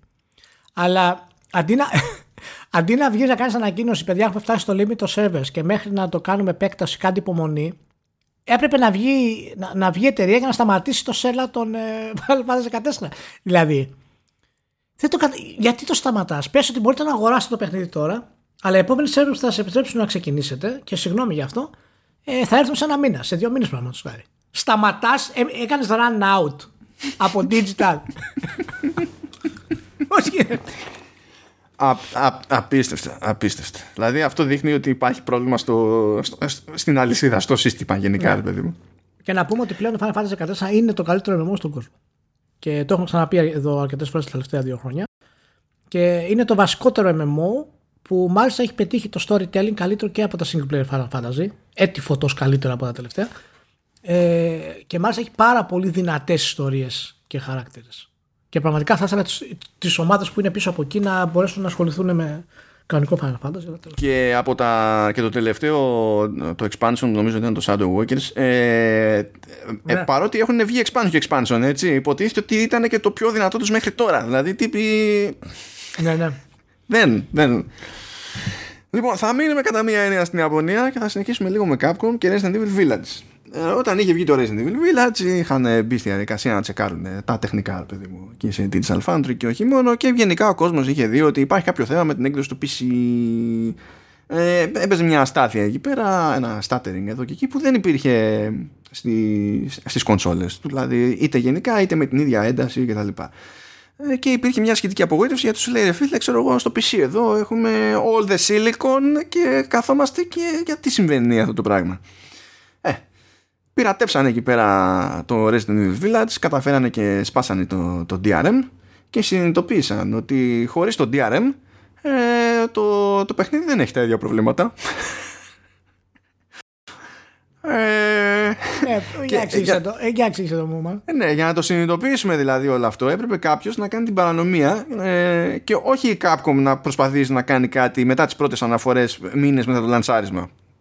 όλο αυτό για κάποιο λόγο είναι είναι φυσιολογικό. Και εντάξει, κλασικά είναι το de nouveau DRM που το μισεί όλος ο κόσμος γιατί δεν, έχει δημιουργήσει διάφορα προβλήματα κατά, κατά διαστήματα και έχει δημιουργήσει προβλήματα σε αυτούς που έχουν το παιχνίδι νόμιμο. Όπως και τώρα. Δηλαδή, έτσι, δηλαδή, αυτό για να γλιτώσουμε τη, την πειρατεία καταλήγει με χειρότερη εμπειρία και απόδοση και ασχέτως δυναμικότητας hardware στην τελική. Ε, αυτός που το έχει πληρώσει κανονικά. Και ε, σου λέει για κάτι φαντεζή staff ότι το, το DRM τρέχει ξέρω εγώ στο δικό του virtual machine το οποίο εντάξει δεν είναι περίεργο αλλά και άλλα πράγματα που κάνει η Capcom τρέχουν μέσα στο virtual machine του DRM και χαμός και γίνεται όλο, όλο αυτό το πράγμα. Φυσικά έπεσε το κράτος ελέος γιατί σου λέει ποιος την πληρώνει εγώ που σε πληρώνω Και αφού έγινε όλος ο χαμός αυτός, βγήκε η Capcom και λέει: Ναι, εντάξει, η ομάδα μας θα, θα φροντίσει, ξέρω εγώ, θα κάνουμε update για να, για να διορθώσουμε την κατάσταση και να ισιώσει το performance κτλ. Γιατί Capcom έπρεπε να γίνει αυτή η μάνουρα για να μπει σε αυτή τη διαδικασία; Why? Why? Είναι λίγο περίεργο. Είναι λίγο περίεργο, μάλλον. Αλλά Capcom είναι αυτή. Είναι, είναι έτοιμη για όλα. Αλλά ποιος ξέρει το τι είδους κώδικας είναι αυτός, Ρε. Το θέμα δεν είναι ότι είναι Capcom, είναι το ότι ε, δεν συμβαίνει πρώτη φορά ε, να θεωρείται λογικό ε, το DRM να, να χειροτερεύει τη δική μου εμπειρία που δεν έχω κάνει κάποια παρανομία. Θεωρείται λογική θυσία αυτή για να μην χαθεί ο τζίρος από ένα σύνολο της αγοράς που ξέρουμε ότι έχει άλλες πιθανότητες εκπεπιθήσεως απλά να μην θέλει ούτως ή άλλως να σου δώσει φράγκο. Δηλαδή δεν είναι ότι επειδή το πειράτεψε ο άλλος το παιχνίδι είναι, ε, έχασε τα λεφτά που θα σου έδινε αλλιώς. Δεν είναι αυτονόητο ότι αν δεν μπορούσε να το πειρατέψει αυτός θα σε πλήρωνε. Που είναι η κλασική τώρα παπάντζα που λένε οι εταιρείες όταν θέλουν να υπολογίσουν διαφυγόντα κέρδη. Φαντάζονται ότι αν, αν το, το, όλοι αυτοί που το είχαν κατεβάσει τσάμπα και, και παράνομα ε, δεν είχαν το περιθώριο, ότι όλοι αυτοί θα δίνουν λεφτά. Αυτά είναι παράμια τη χαλιμάς. Δεν ισχύουν αυτά τα πράγματα. Σε κάποιες αγορές είναι και απλά δύνατο να, να, να ισχύσουν γιατί δεν υπάρχει το φράγκο. Έτσι. Και α, για κάποιο λόγο κάτι τέτοιες θυσίες θεωρούνται normal. Και θέλω να, να το συμπληρώσω με ένα άλλο πραγματάκι όποιος streaming service και να πιάσει κάποιος, Netflix, Apple TV Plus, ε, Prime, ε, δεν έχει σημασία, ό,τι και να είναι. Το πληρώνεις. Βλέπεις νόμιμα. Έτσι. Ε, έχεις δοκιμάσει λέει ποτέ να τραβήξεις screenshot επειδή σου φάνηκε κάτι αστείο και θες να το κρατήσεις για να το χρησιμοποιήσεις στα social media, αδερφέ. Ναι, ναι, ναι. Τι συμβαίνει σε αυτή την περίπτωση, Ηλία. Τι δείχνει αυτό το screenshot που έχεις τραβήξει; Ένα μαύρο καρέ. Γιατί το DRM σε εμποδίζει να το κάνεις. Βέβαια, η εταιρεία φροντίζει να φτιάχνει τα δικά της τα κυφάκια και τα δικά της τα στιγμιότυπα κτλ. Και, και λες, ρε φίλε, πρόσεξε τώρα να δεις τι γίνεται, πόσο κοντό θα αλμίστε. Ναι, καταλαβαίνω ότι αν δεν βάλεις κάτι τέτοιο, κάποιος μπορεί να χρησιμοποιήσει πιο εύκολα κάποιο utility που να κάνει capture frame by frame. Ωραία. Το έκανες αυτό και βλέπεις ότι αυτό δεν αλλάζει ότι σου πειρατεύουν τις σειρές και τις ταινίες σε χρόνο μηδέν. Δηλαδή δεν έχεις λιτώσει τίποτα από αυτό. Τίποτα καθόλου. Και το μόνο που μένει είναι ότι εγώ που σε πληρώνω θέλω να κάνω κάτι που στην τελική σημαίνει έξτρα προβολή του δικού σου περιεχομένου σε τρίτους και τελικά την πληρώνω εγώ. Αυτά δεν είναι normal. Αυτά δεν είναι normal. Τι Αλλά, να πω. Τι να πω. Είναι κάτι το οποίο είναι από αυτές τις περιπτώσεις που πραγματικά είναι δύσκολο να βγάλεις νόημα. Είναι δύσκολο να βγάλεις νόημα. Και Φυσικά κάποιον θα βγάλει patch ξέρω εγώ για να διορθώσει το, το θέμα ας πούμε το οποίο είναι κάπως, είναι κάπως περίεργο όχι περίεργο, λογικό είναι να το κάνει. Έχει πλάκα κάπως το παιδί μου. Ότι ναι, θα βγάλουμε αυτό το patch για να διορθώσουμε την έκδοση να είναι ίδια με την χωρίς DRM, ας πούμε. Εντάξει, τι να σου πω, είναι, είναι, λίγο, είναι, λίγο, είναι λίγο θέμα. Τώρα από εκεί πέρα, εντάξει, εκτός των PC πάντα έχουν κάποια περίεργα πράγματα. Ιδέα όταν μιλάμε για ιαπωνικές εταιρείες. Γι' αυτό είπα πριν ότι η Capcom είναι Capcom. Και, και τον Nero Automata, παραδείγματος χάρη, είναι πασίγνωστο για τα προβλήματα που είχε στο PC του. Και στην PC είναι στο PC και ακόμα και τώρα ε, που έχει φτιάξει και τα πράγματα παραμένει προβληματικό σε κάποια θέματα και μάλιστα λένε ότι θα βγάλουν καινούριο patch για να τα ισορροπήσουν αυτά τα πράγματα. Τι να σου πω, δεν ξέρω. Α, καλή τύχη, ξέρω εγώ. Σε όλους ναι, ναι, εντάξει, γενικά. Αλλά ε, εντάξει, η χρήση του DRM ε, γενικότερα είναι τελείως χαζή όταν ε, μια πειρατική έκδοση έχει, έχει καλύτερη απόδοση ας πούμε, από την, αυτή που αγοράζεις. Είναι εξωφρενικό. Ναι, ναι, ξεκάθαρα. Πάμε σε ένα έτσι, ας το πούμε, χαβαλιτζίδικο ακόμα. Λοιπόν, υπάρχει ένα Twitter account που λέγεται Fesshole. Το Fess είναι από το Confess, το Fess Up κτλ. Η τρύπα είναι η τρύπα που φαντάζεστε. Η λογική αυτού του account είναι ότι κάποιοι στέλνουν κάποιες εξομολογίες τέλος πάντων ε, που δεν θα ήθελα να κάνουν ονομαστικά και ε, το συγκεκριμένο account τη δημοσιεύει. Τώρα δεν ξέρω αν μπαίνει στη διαδικασία να τσεκάρει το α, το β, το γ, δεν έχω ιδέα.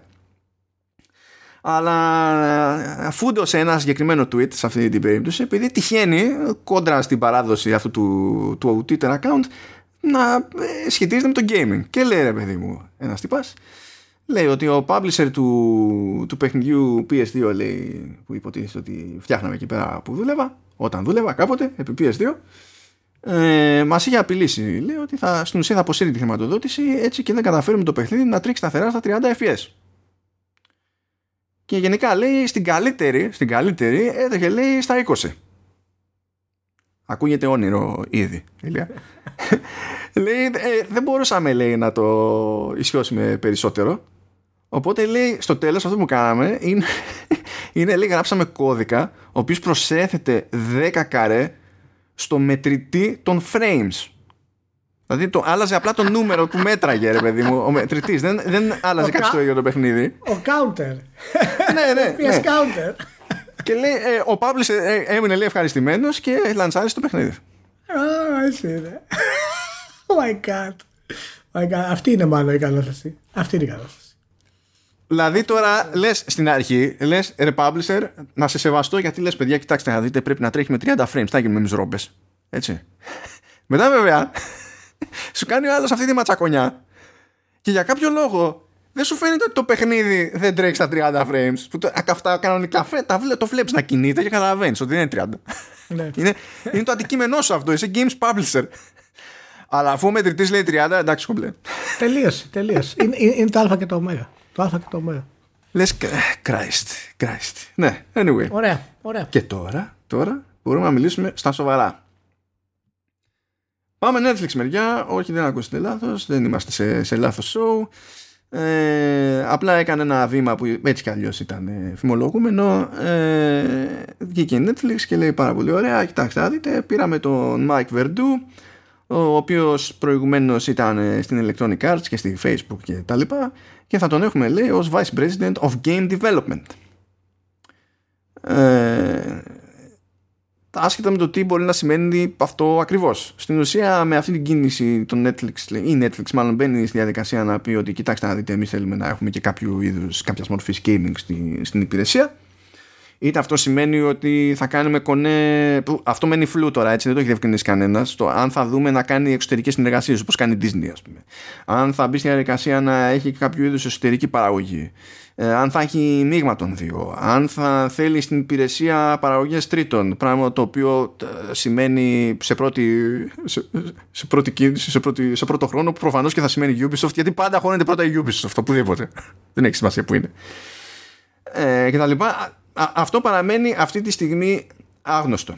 Ε, αλλά η, η, προσέγγιση δηλαδή που θα ακολουθηθεί σίγουρα ο τύπος αυτός τώρα έτσι είναι είναι τύπος που είναι φτιαγμένος να στείλει franchises αλλά ε, ε, είναι money man ρε παιδί μου. Δηλαδή έχει περάσει και από Zynga και τα λοιπά. Η προϊστορία του δείχνει αυτό που δείχνει. Και έχει ζουμί λίγο αυτή η κίνηση σαν φάση με τη λογική ότι ε, προ, προφανώς προσφέροντας games ε, μέσω μιας υπηρεσίας όπως είναι το Netflix θες να επηρεάσεις ε, το πόσο χρόνο αφιερώνει ο άλλος στην υπηρεσία σου και μένει μέσα το οποίο ε, μπορεί να το μετατρέψει σε πιο, σε πιο πιστό και να συνεχίσει να σε πληρώνει ε, κάθε μήνα κανονικά μπορεί ενδεχομένως να είναι ένας τρόπος να εξηγηθεί πιο εύκολα το πόσο πιο ακριβό είναι να είναι το Netflix σε σχέση με ανταγωνιστικές υπηρεσίες ε, ή αν όχι αυτό ε, θα μπορούσε ενδεχομένως να εξηγήσει στο μέλλον μια ε, νέα ανατίμηση ξέρω εγώ προς τα πάνω και, και τα λοιπά. Αλλά το θέμα είναι ότι σε κάθε περίπτωση ε, έχουμε να κάνουμε με μια υπηρεσία που έχει νομίζω πόσο είναι, πρέπει να έχει νομίζω πάνω από 200 εκατομμύρια ενεργούς συνδρομητές έτσι κι αλλιώς. Ε, και μπορεί να τους τάξει στον α, το β, τον γ developer. Ε, και προφανώς δεν είναι ένα νούμερο το οποίο είναι ευκαταφρόνητο και μπορεί ο άλλος να πει δεν με ενδιαφέρει. Αν σκεφτούμε το τι νούμερα έχει πιάσει ever, ξέρω εγώ, η όποια μεγαλύτερη πλατφόρμα στο σύμπαν, ε, δηλαδή ε, να βάλουμε δίπλα-δίπλα το Steam, ας πούμε, έχει περίπου 120 εκατομμύρια. Και είναι το Steam. Που είναι, δηλαδή το, το Steam σε μεγάλο βαθμό είναι το PC Gaming. Έτσι. Και έχει λιγότερο λαό, ας πούμε, από το Netflix. Τώρα τι χαρακτηριστικά έχει κάθε πλευρά, τι μπορεί να τραβήξει, τι μπορεί να τραβήξει, άλλο καπέλο. Αλλά λέμε ότι υπάρχει μια μαγιά, βρε αδερφέ. Α το θέσουμε έτσι. Ε, για, για πες πρώτη αντίδραση, Ηλία. Ε, η πρώτη αντίδρασή μου είναι ότι το περιμέναμε σε έναν βαθμό. Το είχαμε ξαναπεί και ως θεωρία ότι είναι μια κίνηση που πρέπει να κάνει το Netflix ούτως ή άλλως. Εγώ είμαι ακόμα πολύ καχύποπτος στο τι σημαίνει όλο αυτό το πράγμα. Τι σημαίνει gaming στο Netflix, τι σημαίνει συνεργασία με game publishers στο Netflix, τι σημαίνει αυτό το πράγμα; Σημαίνει ότι θα κάνεις stream το παιχνίδι, ξέρω εγώ, όπως το Google Stadia. Σημαίνει ότι θα έχεις ξεχωριστό tier για να πληρώνεις για games. Ποιο χειριστήριο θα χρησιμοποιείς; Πού θα συνδέεται; Θα μπορείς να κάνεις download.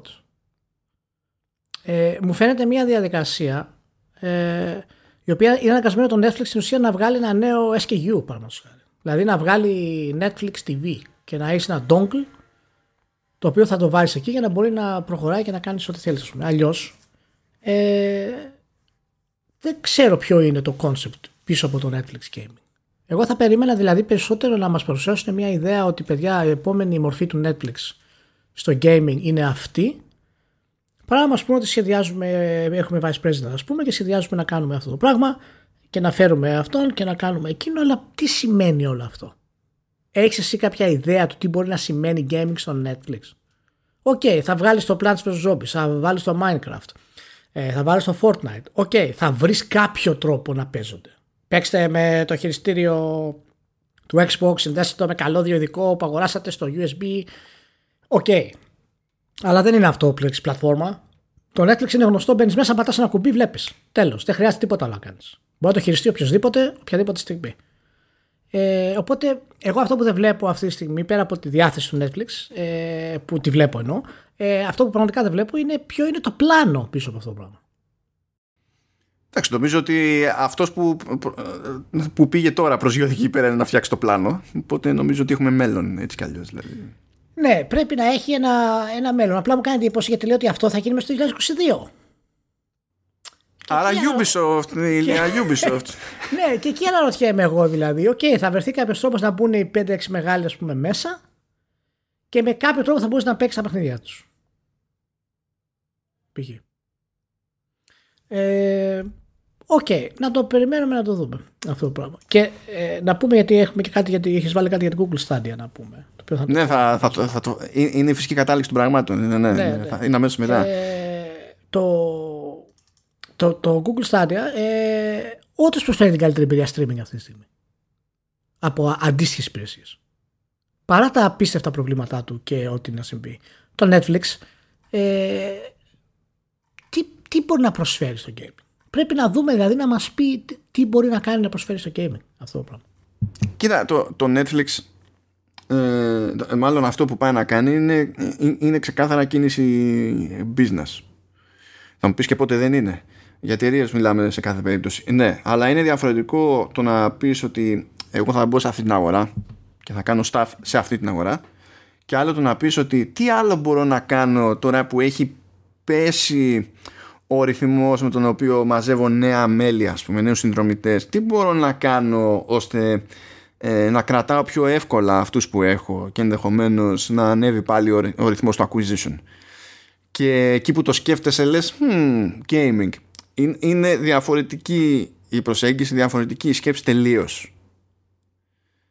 Ε, είναι, είναι απλά μια ευκαιρία δεν είναι μια αγορά στόχος σε αυτή την περίπτωση και θα πας στο developer και θα πεις κοίταξε να δεις εγώ θα σπρώξω το παιχνίδι σου γιατί ελέγχω υπάρχει ο αλγόριθμος αλλά ελέγχω και εγώ το placement και πάντα το Netflix σπρώχνει τις δικές του παραγωγές με άλλο τρόπο πάρα πολύ ωραία. Ε, είδαμε ότι κάπως τους έτρωγε λίγο γιατί και στη φάση πάνω στην Ιθρή ας πούμε έκαναν ένα ψηλό event για την πάρτι τους. Κάτι δοκιμάζανε εκεί πέρα. Τουλάχιστον για να πούνε ότι ας αρχίσουμε να κάνουμε κανένα κονέ με media από τώρα μια ώρα αρχίτερα ε, τώρα το ότι προφανώς θα πρέπει να μπλέξει με χειριστήριο, θα πρέπει να μπλέξει με χειριστήριο. Το κάνουμε κονέ ώστε κάποιο χειριστήριο να λειτουργεί σε κάποια τηλεόραση or whatever. Δεν είναι ότι πιο δύσκολο υπήρξε ποτέ.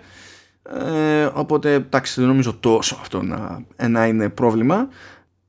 Ναι. Ε, και ε, το, το πρόβλημά μου εμένα σε αυτό το, το concept είναι ότι είναι δύσκολο να φανταστώ μια τέτοια εταιρεία ότι ενδιαφέρεται για το ίδιο το αντικείμενο και όχι απλά και μόνο για το πώς αυτό το αντικείμενο μπορεί να αποτελέσει στρατηγικό πλεονέκτημα για το βασικό της αντικείμενο. Δεν είναι κακό να σκεφτεί μια εταιρεία έτσι, προφανώς, αλλά δεν δείχνει και ενδιαφέρον για, τη, για την ουσία των, των πραγμάτων. Και μέχρι στιγμής οι υπηρεσίες που είναι υπηρεσίες streaming και ασχολούνται με το gaming πρέπει να πείσουν σε άλλο επίπεδο για να σταθούν από τις υπηρεσίες εκείνες που είναι για game streaming αλλά συνδέονται με μια ευρύτερη πλατφόρμα. Εξακολουθώ να πιστεύω ότι το game streaming, το cloud gaming όπως θέλετε πείτε τέλος πάντων είναι κάτι που λειτουργεί πολύ καλύτερα, πολύ λογικότερα ως προέκταση ε, μιας άλλης πλατφόρμας, μιας μεγαλύτερης οικογένειας παρά ως κάτι που είναι τελείως ε, μόνο του σε αυτή τη, την περίπτωση. Γιατί να σου πω κάτι λίγα. Όταν θα δω μια σειρά Netflix, δεν θα γυρίσει κάποιος θα μου πει: Ναι, εμείς πώς ενδιαφέρει αυτό το DLC, το, το cosmetic; θα το δω και θα τελειώσει εκεί. Αν μου μπει σε μια πλατφόρμα για game streaming ότι oh, σου πουλάω και ένα expansion, δεν είμαι ποτέ σίγουρος για το τι έχω κάνει όταν έχω δώσει λεφτά. Δεν ξέρω τι σημαίνει αυτό. Τα έχουμε ξαναπεί βέβαια αυτά, αλλά αν δεν δω κάποιες απαντήσεις σε τέτοιου είδους προβληματισμούς από τέτοιες υπηρεσίες δυσκολεύομαι ως gamer να πω ότι εντάξει ξέρω εγώ έχει κάτι συγκεκριμένο να μου πει. Αυτό. Ναι.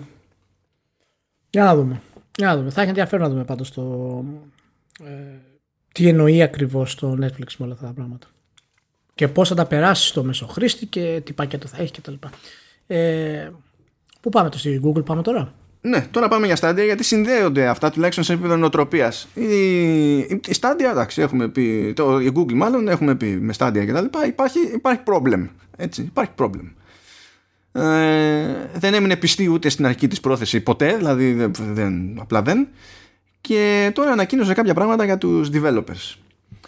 Ε, τώρα άρχισε να σκέφτεται κατά μία έννοια ας το πούμε λίγο ως πλατφόρμα όχι έτσι όπως τη λέμε εμείς στα, στα games ε, όπως την εννοούν άλλοι σε, σε software δηλαδή άρχισε να σκέφτεται και να κινείται σαν το, το Stadia να είναι store ας το πούμε έτσι και λέει ρε παιδί μου ότι ε, τι έχει νόημα να κάνω ώστε να θέλουν περισσότεροι να έχουν τα παιχνίδια τους στο Stadia; Για να, είτε για να μπουν στη συνδρομή με το Stadia Pro ε, είτε για να απολούνται γενικά ρε παιδί μου που μπορείς υποτίθεται να αγοράσεις με μονομένα παιχνίδια κτλ.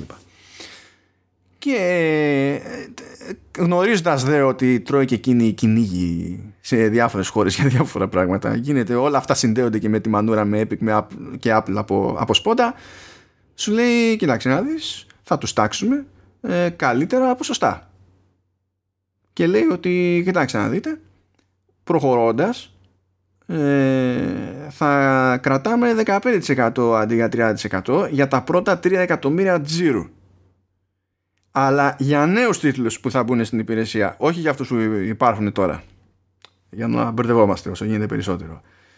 Ε, επίσης λέει πως ε, το 70% των συνδρομών που παίρνω που είναι υποτίθεται 10 δολάρια το μήνα για το Stadia Pro το 70% λέει θα το μοιράζω στους developers που διαθέτουν το παιχνίδι τους ε, μέσω της συνδρομητικής τέλος πάντων αυτής ε, επιλογής ε, και για να το μοιράσει αυτό κάπως προφανώς κάπως πρέπει να υπάρχει ένα πλάνο και λέει ότι ε, το τι θα εισπράττει ο καθένας από το σύνολο του, των συνδρομών που θα μαζεύω εγώ σε μηνιαία βάση ας πούμε ε, θα προκύπτει από τα session days που έχει μαζέψει. Και λέει ρε παιδί μου ότι αν κάποιος μπει θα ξεκινήσει και παίξει το παιχνίδι σου σήμερα μία φορά είτε το παίξει για ένα λεπτό είτε το ξεκινήσει και σταματήσει 100 φορές είτε παίξει για μία φορά συνεχόμενα 5 ώρες δεν ξέρω εγώ τι θεωρείται ένα session day.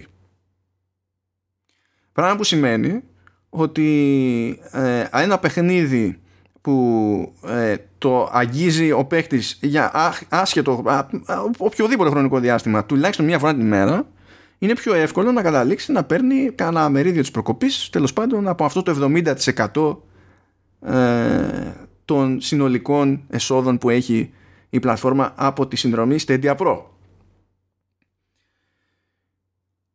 Πουθενά σε όλα αυτά έτσι, ε, δεν υπάρχει κάτι που βγήκε να πει η Google ας πούμε ε, που να προσπαθεί να εξηγήσει τον καταναλωτή γιατί πρέπει να νοιάζεται.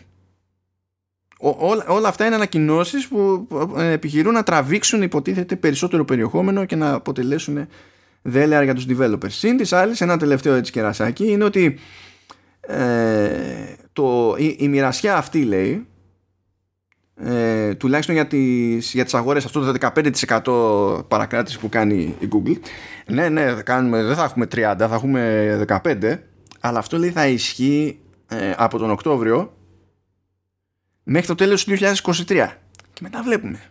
Δηλαδή είναι προσωρινό μέτρο να το πούμε έτσι. Τι να σου πω ε, δεν έχει νόημα ιδιαίτερο για μένα αυτή η κίνηση και αυτή για μένα είναι η κίνηση που κάνεις ενώ έχεις το κοινό και χρειάζεσαι ε, περισσότερους publishers από αυτούς που έχεις για να ε, ντύσεις το πακέτο που προσφέρεις. Δηλαδή πρέπει να έχεις ήδη πακέτο το οποίο είναι η τίτλη και το κοινό. Η Google αυτό που χρειάζεται και χρειαζόταν είναι στην ουσία software για να τραβήξεις κόσμο. Ε, η διάθεσή της να φτιάξει νέο software απέτυχε. Έκλεισε και τα in-house ε, studio που είχε ούτως ή άλλως. Ε, τώρα προσπαθεί με αυτόν τον τρόπο να προσελκύσει ε, publishers για, για να έρθουν να έχει περισσότερα παιχνίδια. Να πούμε ότι αυτή τη στιγμή έχει 195 παιχνίδια στην υπηρεσία και αυτό απέχει πάρα πολύ από. Είναι, ξέρω εγώ, το PlayStation 4 παραδείγματος χάρη σε αντίστοιχο point ας πούμε, στην υπηρεσία του είχε 300 και παιχνίδια. Ε, για, το, για το Now εννοείς; Ναι, ναι, ναι. ναι. Ε, για, για, για, το PlayStation 4 που είχε ξεκινήσει λίγο διαδικασία όλη αυτή, ας πούμε. Ε, αλλά αναφορικά το λέω αυτό βέβαια, έτσι για να παίρνουμε μια ιδέα. Δεν είναι άμεσα συγκρίσιμα τα, τα δύο πράγματα και τα brands. Απλά, εάν η Google θέλει να συνεχίσει αυτό το πράγμα, ε, ο σκοπός είναι να, να, να προσφέρει. Πρέπει να κάψει χρήματα στην ουσία. Για να μπορέσει, άμα θέλει, να το χτίσει αυτό το πράγμα. Αλλά πρέπει να θέλει να το χτίσει. Και αφού δεν μπορεί να το κάνει με software, δηλαδή κάποιο αποκλειστικό software, που αυτό είναι αδύνατο, δεν πρόκειται να γίνει ποτέ, ε, η καλύτερη πιθανότητα είναι να τραβήξεις τους publishers. Αλλά με αυτόν τον τρόπο, αυτά τα συστήματα δεν τραβάνε publishers επίπεδου που θα σου φέρουν τους ήλιου που θέλεις για αυτό το πράγμα. Και προσπαθεί τώρα να σώσει για μένα ε, τα άσωστα σχεδόν. Προσπαθεί μέσα στα επόμενα 2-3 χρόνια όσο γίνεται να πάει λιγότερη χασούρα στην ουσία και η υπηρεσία να γίνει μια streaming υπηρεσία που να πούμε ότι σύμφωνα με τα λεγόμενα και γενικά ανεκδοτολογικά δεν έχω κάνει κάποια έρευνα προσωπικά, αλλά μιλώντας με φίλους στο εξωτερικό και γενικότερα βλέποντας τα σχόλια, ε, πολλά παιχνίδια στο Google Stadia τρέχουν μια χαρά. Δηλαδή, σαν streaming υπηρεσία, ε, αυτή τη στιγμή είναι ό,τι ψηλότερο έχουμε σε αντίστοιχο gaming. Καλύτερα ακόμα και από τη Microsoft που φημολογούνται ότι θα ήταν φοβερή κτλ. Ε, και δείχνει τουλάχιστον σε αυτό το κομμάτι ε, το έχουν πετύχει. Αλλά πώς το σπρώχνουν, πώς το δίνουν και τι θέλουν να κάνουν αυτό το πράγμα είναι τελείως ό,τι να είναι. Και αυτό που είναι φοβερό είναι πολύ ωραίο για τους publishers, είναι πολύ ωραίο για τους ε, χρήστες. Οκ, είναι δηλαδή. OK, okay, σαν concept, ας πούμε. Αλλά αυτό είναι κάτι που ξέρεις, αυτό είναι κάτι το που θα έκανε η Apple. Που θα έλεγε είμαι η Apple και θέλω να διευρύνω ακόμα περισσότερο το πορτοφόλιό μου. Πώς θα το κάνω, με τι τρόπο θα μπορώ να κάνω κάτι τέτοιο. Αλλά δεν θα ήταν αυτή η στρατηγική της για, το, για τη φιλοσοφία της, ας πούμε. Αυτό το πράγμα. Τώρα φαίνεται ότι αυτό που κάνει η Google είναι ακριβώς αυτό που μένει να κάνει. Δεν έχει κάτι άλλο να κάνει, ας πούμε. Και μπαίνει σε αυτό το, το πολύπλοκο χρηματικό, οικονομικό κόμπλεξ, ας πούμε, για να μπορέσει να τραβήξει κόσμο. Δηλαδή, διαβάζω για την ανακοίνωση, δεν με πορώνει εμένα να πάω να γίνω συνδρομητής στην Google.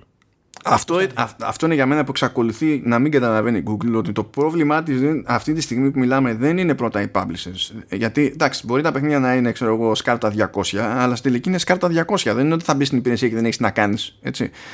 Ε, αλλά ε, το πρόβλημα είναι ότι δεν ενδιαφέρεται κανένας αυτό, αυτό είναι το, το μεγαλύτερο πρόβλημα. Και μέσα σε όλα νομίζω ότι ε, με αυτή την ανακοίνωση και ειδικά με το revenue sharing να βασίζεται σε session days κατάφερε να τσαντήσει και μέρος των developers γιατί σου λέει ότι εγώ που αν, εφόσον είμαι μικρός ας πούμε είχα πριν ένα λόγο να έρθω να χωθώ τώρα άμα δεν έχω ένα παιχνίδι που είναι φτιαγμένο ώστε να προκαλεί τον άλλο να μπαίνει έστω μία φορά την ημέρα μέσα ε, δεν έχω στον ίδιο μοίρα αυτό το μερίδιο.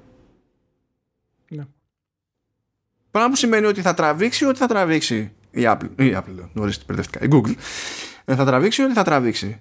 Αλλά μόνη της φροντίζει ε, να αρχίσει να τραβίζει, να, να τραβάει ψηλοσυγκεκριμένο στυλ παιχνιδιών το οποίο είναι επίσης αυτοκτονικό εφόσον θέλει να δώσει την εντύπωση ότι είναι κάποιο είδους πλατφόρμα που έχει εύρος. Είναι σαν να βγει ε, ε, η Microsoft και να πει ότι στο εξής θα έχουμε μόνο shooters. Δεν το πάρει κανένα στο μαγκιά αυτό. Συλληφιότητα θα το πάρει. Ε, είναι αυτό που είπες ε, ότι ξέρεις, δεν σου δίνει το incentive σαν χρήστης να πεις θα πάω να γίνω στον επιτή στο Google Stadia. Μπορείς να το κάνεις αναλλακτικά. Πολλοί το κάνουν για το Cyberpunk. Επειδή η έκδοση του PC ήταν φοβερή και επειδή δεν είχαν τρόπο να παίξουν στο PC τους maximum settings 4K, το Cyberpunk στο Stadia ήταν τρομερό. Έπαιζε μια χαρά. Πήγε. Ε, η έκδοση του PC. Οπότε πολλοί το κάναν έτσι. Δηλαδή με αυτά όμως δεν επιβιώνει κάποια εταιρεία που έχει σκοπό για αυτό το πράγμα. Δεν υπάρχει περίπτωση να γίνει αυτό το πράγμα.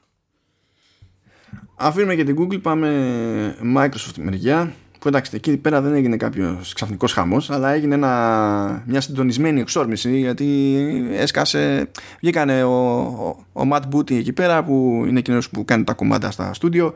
Βγήκε και ο Spencer. Ο Spencer μίλησε με Guardian. Ε, μιλήσανε και οι δύο. Ε, όχι, κάλωσα τώρα με το όνομα του, του podcast το Kinda Funny game, Gamescast το οποίο είναι πίσω από paywall οπότε δεν, δηλαδή θα επιχειρήσω να βάλω το link αλλά δεν νομίζω πως, ότι θα σας φανεί έτσι πολύ χρήσιμο.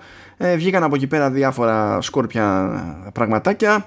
Λέει παιδί μου ότι εντάξει ε, ε, κάτι πρέπει να γίνει με τη συντήρηση παλαιότερων παιχνιδιών γιατί η βιομηχανία δεν, δεν προσπαθεί αρκετά. Ε, αυτά τα έχουμε ξανασυζητήσει εδώ πέρα δεν μας κάνει εντύπωση κάτι τέτοιο. Ε, κάποια φαντάζομαι κάποιοι θα έχουν σταθεί στο ότι α, καλή φάση ξέρω αυτό που κάνει το DualSense δεν αποκλείεται να, να κινηθούμε προς τα εκεί αλλά δεν είναι η ώρα και τέλος πάντων δεν έχουμε πρόβλημα βέβαια να πειραματιστούμε κτλ. Ούτε αυτό είναι σημαντικό, σημαντικό τουλάχιστον για μένα γιατί, για το τι σημαίνει μια τέτοια δήλωση έτσι ε, αλλά αυτά που ξεχώρισα εγώ και θα μου πεις κατά πόσο ναι, θα μου πεις κατά πόσο ξεχώρισες εσύ αυτά ή κάτι άλλο. Ε, είναι ότι σε, σε, από τη μία μπάντα ο Spencer λέει ότι ε, καθώς θέλουμε να μαζέψουμε το μεγαλύτερο εύρος ε, ιστοριών, εμπειριών κτλ προχωρώντας λέει ότι είναι θέμα χρόνου να ασχοληθούμε με στούντιο είτε αυτό σημαίνει εξαγορά είτε σημαίνει συνεργασία ή ό,τι να είναι είναι θέμα χρόνου να ασχοληθούμε με στούντιο ε, με έδρα σε χώρες που προηγουμένως δεν μας απασχολούσαν. Δηλαδή, σου λέει, θεωρώ αδύνατο να μην γίνει κάποια στιγμή κάτι, ξέρω εγώ, με μεγάλη ομάδα στη, στην Ινδία και, στη, και στην κάθε Ινδία. Ε, αυτό είναι το, το ένα, στο πούμε, περίπου γαργαλιστικό και το άλλο για μένα κάπως γαργαλιστικό είναι που λέει ότι όταν βγάζουμε παιχνίδια ε, που μπορεί να είναι λίγο παλιότερα ρε παιδί μου και τα βάζουμε ξέρω εγώ στο Game Pass. Άμα δούμε λέει κάποιο ιδιαίτερο ενδιαφέρον από τους χρήστες στο, στο Game Pass τους συνδρομητές τέλος πάντων ότι αυτό για μας δείχνει ότι ίσως έχει ένα νόημα να μπούμε στη διαδικασία να επαναφέρουμε ε, franchises ή να χρηματοδοτήσουμε franchises ε, για sequels, για remaster. Δεν έχει σημασία τώρα αυτό εξαρτάται ανάλογα με την περίπτωση έτσι. Που δείχνει για μένα ότι το, το Game Pass και από την πλευρά και τέλος πάντων οποιαδήποτε υπηρεσία τύπου Game Pass. Ε, τουλάχιστον στα μάτια της Microsoft είναι, δεν είναι απλά ρε παιδί μου ε, ένας τρόπος να κρατήσει κάποιον πιστό στις πλατφόρμες της ή οτιδήποτε και να εισπράττει ό,τι είναι να εισπράξει. Ε, αλλά είναι και κάτι που της προσφέρει analytics πέραν των προφανών τέλος πάντων που είναι για το engagement και, και τα λοιπά και ότι το βλέπει και ως ε, εργαλείο για την business ότι το πώς θα πάει ένα παιχνίδι στο Game Pass ε, μπορεί κάλλιστα να καθορίσει το ποια θα είναι η δική της επόμενη κίνηση ας πούμε με αυτό το franchise αν είναι δικό της ε, ή με τον developer που ξέρω εγώ κουμαντάρει ένα άλλο franchise που δεν είναι δικό της και τα λοιπά και τα λοιπά. Αυτά μου ξεπετάχτηκαν εμένα περισσότερο σε, σε πρώτη φάση. Τώρα δεν ξέρω πώς φάνηκαν εσένα. Να πω, να πω ε, λίγο έτσι γρήγορα ότι ε, η προσέγγιση του για το χειριστήριο του PlayStation, η δήλωση που έκανε κτλ. είναι μια από τις λίγες ατυχές κινήσεις που έχουν, έχουν γίνει στην πορεία του Spencer ε, στο Xbox. Ε, όχι η δήλωση που έκανε, θέλω να πω, αλλά το πώς πλησίασαν το χειριστήριο του Xbox στη νέα κονσόλα. Και δεδομένου της προϊστορία των Elite Controllers, που μπορείς να τις χρησιμοποιήσεις το Xbox. Δεδομένου το, το πειραματικού στάδιο που έχει, ας πούμε, με τους controllers για τα παιδιά με ειδικέ ανάγκες ε, για τη Microsoft. Ε, ήταν μια μεγάλη ευκαιρία για αυτή την κονσόλα ε, να μπορέσουν όντως να έχουν ένα χειριστήριο περισσότερο κοντά στο, στον Elite Controller ε, με haptic feedback, ε, με touchscreen, με adaptive triggers, δηλαδή πράγματα τα οποία έχουν ήδη κάνει στον Elite Controller. Δηλαδή έτσι όπως αναφέρει ο Spencer στην όλη κατάσταση είναι ότι ε, δεν έχουμε κάνει ποτέ τέτοια πράγματα και βλέποντας αυτά που έκανε η Sony μας εμπνέει να κάνουμε άλλα. Που στην ουσία το μόνο που δεν έχει κάνει η Microsoft στο Elite Controller, τα που έχει το χειριστήριο τη Sony, είναι το haptic feedback. Ε, και adaptive triggers έχει στο Elite Controllers και το πώς θα τους πατήσει μέσα επηρεάζει την κατάσταση, το τι feedback έχει στους αναλογικούς. Οπότε, εάν έχει κάνει ένα λάθος στην πορεία του Spencer ε, γενικότερα, ήταν η επιλογή να έχουν ένα νέο controller, ε, ο οποίος δεν σημαίνει, ας πούμε, στην ουσία τίποτα ως ένα επόμενο βήμα. δεν είναι απαραίτητο να το κάνανε, αλλά όταν το επαναφέρεις ως κάτι το οποίο σκέφτεσαι, πάει να πει ότι σε απασχόλησε κάποια στιγμή. Σε έχει απασχολήσει αυτό. Ε, νομίζω θα ήταν αδύνατο να μην τον απασχολήσει επειδή υπάρχει ένα πολύ συγκεκριμένο buzz για το DualSense με το οποίο τέλος πάντων δεν συμφωνώ απόλυτα, έχω κάτι ενστάσεις. Ε, αλλά δεν μπορεί να πεις σαν εταιρεία ότι δεν με ενδιαφέρει ότι υπάρχει αυτό το buzz στον ανταγωνισμό και το ότι τουλάχιστον είναι ανοιχτός προς αυτό ε, το λες και ευχάριστο. Παρότι το ποντάρισμα κατά τα άλλα που έκανε με το σχεδιασμό του ναι, καινούριου controller ε, μπορείς να το πεις ατυχές. Το λες, το λες, το λες ε, ότι είναι ευχάριστο γιατί το ξέρεις. Απλά το ξέρουμε ότι το ξέρανε. Ναι. ε, ξέρουμε ότι ξέρανε το τι θα γίνει, το τι controller έρχεται ας πούμε στο, στο PS5 και ξέρουμε τι επιλογές έχουν και ε, κάποια στιγμή ναι θα βγει. Τώρα βέβαια έχει νόημα να βγάλει ένα νέο controller ειδικά και μόνο για την κονσόλα που να έχει haptic feedback κτλ. Όχι. Πρέπει στην ουσία να είναι πακέτο με την κονσόλα για να κάνει μια συνολική δήλωση. Το δεύτερο κομμάτι πάνω σε αυτό που είπες ήταν αυτό για τα παλιότερα παιχνίδια. ότι το Game Pass θα τους δώσει τη δυνατότητα να καταλάβουν ε, ξέρεις, τι μπορούν να επαναφέρουν ας πούμε για τα, ε, από, τα, από τα παλιότερα παιχνίδια ε, και είναι, είναι ενδιαφέρον αυτό που λες και συμφωνώ ότι όντως το, το Game Pass μπορεί να χρησιμοποιηθεί ως δίωδος για να μάθουμε πάρα πολλά πράγματα. Γιατί δεν θα μου κάνει εντύπωση αν καταλήξει να είναι ένα data metric ας πούμε της Microsoft το οποίο δεν είχε ποτέ και που δεν είχε και στο μυαλό της ότι θα μπορεί να βγει σε αυτό το επίπεδο. Και μπορεί να καθοδηγήσει έτσι πάρα πολλές κυκλοφορίες ε, σε πολύ στοχευμένο κοινό. Δεν θα μου κάνει εντύπωση κάποια στιγμή στο Game Pass να δούμε πολύ στοχευμένες διαφημίσεις σύμφωνα με τους χρήστες. Ε, παιχνίδια τα οποία είναι targeted ειδικά σε αυτούς. Όπως γίνεται στο Netflix, παραδείγματος χάρη, που λέει έπαιξε αυτό, πάρε αυτό, το οποίο υπάρχει και τώρα σε κάποιο βαθμό, αλλά δεν είναι aggressive πάρα πολύ. Είναι γενικά, ξέρεις, αφού έπαιξε αυτό, κατέβα πιο κάτω στα μενού και θα πας αυτό. Σκέψου να βγαίνει, ξέρω εγώ, να ανοίγει το παιχνίδι και να βλέπεις, ξέρεις, από το Game Pass, σύμφωνα με την ιστορία σου, σου πετάγονται τα τρία καλύτερες, οι τρεις καλύτερες προσφορές στο ίδιο παιχνίδι που σου αρέσει, παραδείγματος κατευθείαν. Οπότε ναι, υπάρχει αυτή η κατάσταση και σίγουρα θα δούμε ε, το Game να χρησιμοποιείται με αυτόν τον τρόπο. Αλλά ποια είναι αυτά τα franchise, θα ήθελα να ξέρω ποια είναι αυτά τα franchise τα οποία μπορεί να επαναφέρει η Microsoft. Και. Εντάξει, κοίτα, για το Spencer μιλάμε. Άρα το πρώτο είναι το Fantasy Star Online. είναι πραγματικά εκεί. Και σίγουρα αναφέρεται βέβαια και για παιχνίδια όπως είναι το Prey και το Dishonored της Arcane ε, τα οποία έχουν γνωρίσει επιτυχία ούτως ή άλλως αλλά όχι αρκετοί έχουν γνωρίσει αρκετή επιτυχία για να πάνε στο AAA. Μπορεί να πει η Microsoft στην Arcane και εκεί μας επιστρέφει και στην εισαγωγή του pod. Κοίτα να δεις, έχω δει σε ένα κάτι αψίληπτο.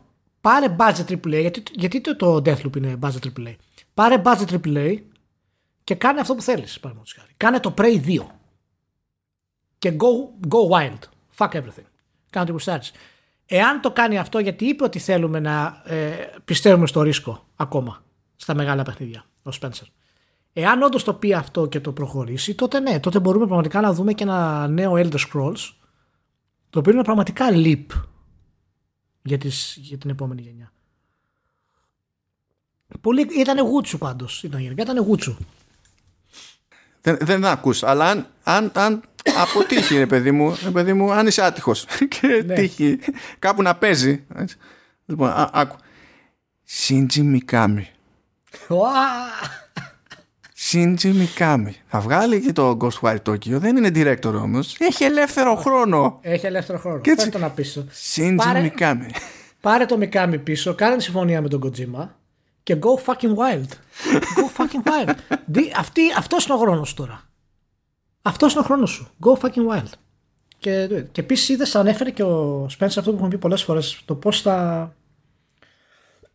Συγγνώμη, το με έχει πιάσει ένας μπήχας. Το πώς θα, θα μπορέσουν στην ουσία να διατηρήσουν την ιστορία των video games.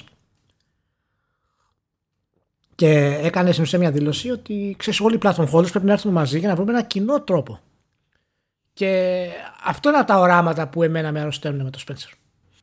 Πάλι δίκιο είχαμε. Αυτό πρέπει να σε αρρωσταίνει πρώτα απ' όλα. Γιατί αυτή την ιστορία λέμε ότι πρέ- πρώτον πρέπει να γίνει και δεύτερον δεν πρόκειται να γίνει αν δεν συνεννοηθούν όλοι μεταξύ τους και να κόψουν τις Ακριβώς. πλακίες. Ακριβώς. Και αυτό θα είναι, θα είναι. Δεν ξέρω πραγματικά το, το όνειρο το οποίο δεν θα γίνει ποτέ, αλλά σκέψου μια πλατφόρμα sponsored by Microsoft, Nintendo και PlayStation και Sony, όπου μπορείς να, ξέρεις, να, είναι- να γίνεις συνδρομητής ή να έχεις πρόσβαση αμέσως συνδρομητής σε μια υπηρεσία τους και να απλά να μπαίνεις μέσα και να έχεις αυτό το θησαύρο. Ε, είναι. Δεν ξέρω, είναι όνειρο απίστευτο, αλλά δεν υπάρχει άλλος τρόπος να ε, δι- συντηρήσουμε την ιστορία των video games. Το ίντερνετ είναι μίας απλής μορφής συντήρησης. Έτσι, χρειαζόμαστε ένα μουσείο και το ίντερνετ δεν είναι μουσείο. Χρειαζόμαστε ένα μουσείο για να συντηρηθεί η ιστορία. Αυτό το πράγμα. Γιατί προφανώς δεν μπορούμε να έχουμε μηχανές να παίζουν Pac-Man έξω. Έτσι. Καλά, Δεν ναι. γίνεται. προφανώς, ναι. Ε, οπότε θα. Δεν ξέρω, έχει, έχει πολύ ενδιαφέρον και εύχομαι. Γι' αυτό ένας από τους λόγους που έχουμε πει πολλές φορές ότι θέλουμε την κυριαρχία της Microsoft σε πολλά επίπεδα, ε, την άνοδο της τέλος πάντων, ε, είναι ότι έχει όραμα ο Spencer από πίσω. Και πρέπει να έχει δύ- δύναμη στη θέση που είναι για να κάνει αυτά, ή να επιχειρήσει να κάνει αυτά που κάνει. Ε, γι' αυτό είναι πολύ σημαντικό ε, η Microsoft να μπορέσει αυτή τη γενιά ε, να πατήσει τα πόδια της όσο πότε άλλοτε. Και τώρα ήρθε η ώρα που όλοι περιμένατε. Ήρθε η ώρα για το Steam Deck. Α, Steam Deck. Ε, είχαμε πει προηγουμένως, είχαμε αναφερθεί σε άλλο επεισόδιο ότι παίζανε τέλος πάντων ε, πολύ, αρκετά συγκεκριμένες φήμες για την ύπαρξη ενός φορητού από Valve τύπου Switch και τα λοιπά και ε, όπως προκύπτει ίσχυε ακριβώς διότι τέλος πάντων ενώ προφανώς υπάρχουν πολλές διαφορές και τα λοιπά σαν γενική προσέγγιση σαν γενικό σου λούπι πατάει στο concept του, του Switch το, το Steam Deck το οποίο Steam Deck Υποτίθεται θα κυκλοφορήσει το Δεκέμβριο του 2021. Ε, γίνεται μόνο με κράτηση. Η κράτηση προϋποθέτει προκαταβολή 5 ευρώ or something, 5 δολάρια, δεν θυμάμαι τι ήταν. Ε, βγαίνει σε τρεις εκδόσεις. Η φθηνότερη είναι στα 419 ευρώ. Ε, παντού έχει το ίδιο chipset και την ίδια απόδοση, αλλά αυτό που αλλάζει από έκδοση σε έκδοση είναι ο τύπος και η ταχύτητα του αποθηκευτικού χώρου. Δηλαδή ξεκινάει με eMMC που είναι ό,τι έχει το Switch, σαν φάση, με 64 GB μετά πηγαίνει σε NVMe 256 ε, και μετά πηγαίνει ακόμη πιο πέρα σε 512 NVMe αλλά πιο high speed σε σχέση με, τη, με το SKU με, με 256 τώρα ανάλογα με, την, με το πακέτο ε, θα, έχει, θα έχει θήκη ιστορίες κτλ. Ε, το σημαντικό είναι ότι μιλάμε για PC δηλαδή έχει ένα chipset εκεί πέρα της AMD ε, αρχιτεκτονική Zen και RDNA 2 ε, έχει ένα πανελάκι εκεί πέρα 1280 επί 800 δηλαδή στην ουσία είναι ό,τι ανάλυση έχει και η οθόνη του Switch με μια μικρή διαφορά στην αναλογία. Αντί για 16 προς 9, 16 προς 10 εξού και το 800 αντί για το, για το 720 που ήταν μια προβλεπέ θυσία διότι όταν είσαι η Valve και θες να βγεις και να πεις ότι παίζει τις πρόσφατες μεγάλες παραγωγές ανθρώπινα ε, ο μόνος τρόπος να ισχύει αυτό το πράγμα να, και τα settings να μην είναι τέρμα θεού στον απόπατο είναι να έχεις να κουμαντάρεις λίγα πίξελ ε, και με 1280x800 έχεις να κουμαντάρεις ε, σημαντικά λιγότερα πίξελ από αυτό που θεωρείται προβλεπές στο PC gaming γενικότερα παίρνει κάρτες microSD για επέκταση αποθηκευτικού χώρου και τα λοιπά έχει αναλογικούς, έχει τα face πάνω στα κλασικά έχει δύο διαφορετικά touchpads που είναι η κλασική θυσία σε αυτές τις περιπτώσεις για να υπάρχει ελπίδα να παιχτεί κάτι που είναι φτιαγμένο για, για mouse και τα λοιπά. Υπάρχει νέο UI για, για Steam ε, γιατί με το υπάρχον δεν πάμε πουθενά σε 7 inches οθόνη ε, θεωρώ ε, δηλαδή έχει και ένα screen εδώ πέρα το οποίο είναι συνδυαστικό. Είναι, ε, έχει την εικόνα του Steam ε, στο PC και μπροστά ρε παιδί μου έχει το πως φαίνεται όταν είσαι στο, στο Steam Deck. Και με τη μία το UI του Steam Deck. Ενώ δεν είναι η μέρα με τη νύχτα ε, είναι καλύτερο από αυτό που είναι στο desktop και δεν μπορώ να καταλάβω γιατί ποτέ δεν είναι άξιο στο desktop να ισχώσουν τη φάση. Αλλά ναι τέλος πάντων λέει ότι το σύστημα τρέχει την τρίτη έκδοση του SteamOS το οποίο από μόνο του είναι μια ενδιαφέρουσα λεπτομέρεια. Να πει ότι πρώτον δεν σας δίνει κανένας Windows. Ε, δεν πληρώνει εκείνη Windows πουθενά άρα το ζήτημα είναι υποστηρίζουν τα παιχνίδια SteamOS ή όχι όταν υποστηρίζουν όλα καλά όλα ανθυρά είναι η καλύτερη δυνατή απόδοση με όλα τα υπόλοιπα δεδομένα όταν δεν υποστηρίζουν σου λέει ότι τα περισσότερα θα τρέχουν με ένα translation layer που το έχει ονομάσει πρώτον και υποτίθεται ότι το έχει αναβαθμίσει ώστε τα περισσότερα παιχνίδια Steam να παίζουν χωρίς να κάνει κάτι τέλος πάντων ο, ο developer. Βέβαια αυτό σημαίνει ότι αφόσον έχουμε translation ε, layer μια κάποια προσδιορίστη για την ώρα φύρα στην απόδοση την έχουμε ο κόσμος να χαλάσει. Δεν είναι το ιδανικό σενάριο. Αν θέλουμε να παίξουμε ένα παιχνίδι το οποίο δεν είναι στημένο για SteamOS αλλά για Windows. Φυσικά λέει άμα θέλετε να βάλετε Windows βάλτε Windows. Και δεν ξέρω τι όνειρο έβλεπες σήμερα πριν ξυπνήσεις Ηλία αλλά αισθάνομαι σίγουρος ότι δεν, ε, στο όνειρό σε αυτό δεν ήταν το παίρνω μια, ένα φορητό σύστημα για να παίζω games και μετά αγοράζω ένα license για να περάσω Windows πάνω για να κουμαντάρω τα Windows και να κερδίσω performance τέλος πάντων σε PC game. Δεν νομίζω ότι είναι selling point αυτό. Ναι. Δεν νομίζω ότι είναι selling point. Ναι. Αυτό. Ο Team Sweeney όμως mm. πιστεύει ότι είναι ηλία γιατί σου λέει είναι open και μπορείς να κάνεις ό,τι θέλεις και να βάλεις και το δικό μας στο store. Το ότι το Epic Game Store έτσι και το βάλω να τρέξει σε 7 inches θα θέλω να αυτοκτονήσω δεν σημαίνει πολλά, φαντάζομαι. Είναι, είναι κάπου... Και το τι τούμπα θα πρέπει να κάνω ε, αν δεν βγάλει το Epic Game Store έκδοση συγκεκριμένα για SteamOS σκέφτεσαι υπάρχει το concept ε, έχω dual boot δηλαδή μία κάνω boot σε SteamOS κάνω boot σε Windows για να κάνω όλα αυτά που θέλω που είναι ακριβώς αυτό που θέλει κάποιος σε ένα φορητό σύστημα για να τρέχει πέρα δόθε και να κάνει τα κουμάντα του. Ε, μπορούμε να πούμε πραγματικά άπειρα, εγώ τουλάχιστον μπορώ να πω άπειρα πράγματα ε, για αυτή την ιστορία, αλλά για να το αποφύγω ε, θα μείνω σε μια γενική τέλος πάντων εικόνα. Ε, πρώτον, ε, αυτό δεν πρόκειται να πάει πιθανά. Ε, δεν το πιστεύω διότι είναι by design και συνειδητά εξ αρχής compromised. Ε, δεν, δηλαδή το δίνεις αυτό σε κάποιον και δεν μπορεί να είναι σίγουρος ότι θα τρέξει οποιοδήποτε παιχνίδι έχει πάρει από Steam. Δεν μπορεί να είναι σίγουρος για το πόσο καλά θα τρέξει οποιοδήποτε παιχνίδι έχει πάρει από το Steam. Δεν το λέω από απόδοση, το λέω λόγω του, του πρώτον. Έτσι, για το αν θα έχει φύρα, τι φύρα θα έχει. Η, η φυσική απόδοση του παιχνιδιού είναι το, το μετά. Ε, εννοείται ότι επηρεάζονται τα, τα, η εργονομία τέλος πάντων επηρεάζεται ε, η εργονομία του συστήματος επειδή πρέπει κάπως να κάνεις κάποιο κουμάντο για παιχνίδια που χρειάζονται, χρειάζονται mouse. Ε, μετά βέβαια έχει το φαινόμενο της Paradox που το να έχεις κάποιο touchpad για να κουνάς τον cursor δεν σε σώζει 7 inches άμα είναι το παιχνίδι της Paradox απλά ένα παράδειγμα αναφέρω να βγουν ε, portable εκδόσεις πλέον ναι, ναι, OK okay. και εντάξει τέλος πάντων μπορείς να πεις ότι ο developer μπορεί να έχει πλέον ένα spec συγκεκριμένο στο οποίο μπορεί να στοχεύσει και να κάνει κάποιο optimization αν θέλει να κάνει κάποιο optimization το ότι η Valve βγαίνει και λέει ότι αυτό είναι κάτι που μπορεί να μιμηθεί οποιοδήποτε. Δεν είναι ντε και καλά υποχρεωτικό να έχουμε μόνο εμείς τέτοιο σύστημα. Ναι, ευχαριστούμε Valve. Το έχει κάνει άλλος στο παρελθόν και δεν πήγε πουθενά. Απλά εσύ έχεις άλλη βαρύτητα αυτή τη στιγμή και αντιμετωπίζεις αλλιώς από τα media και τα λοιπά και από το Team Sweeney από ό,τι φαίνεται. Ε, και γενικότερα πιστεύω ότι το, το, το πέταξε κάποια φάση και, στο, και στα social. Πιστεύω ότι το Steam Deck είναι κάτι που βγάζει πολύ περισσότερο νόημα για κάποιον που είναι ταγμένο στο Steam και το αντιμετωπίζει ως πλατφόρμα ότι για μένα το PC Gaming είναι το Steam. Οπότε αυτή η συσκευή είναι μια προέκταση για ό,τι έχω ή θα έχω στο Steam.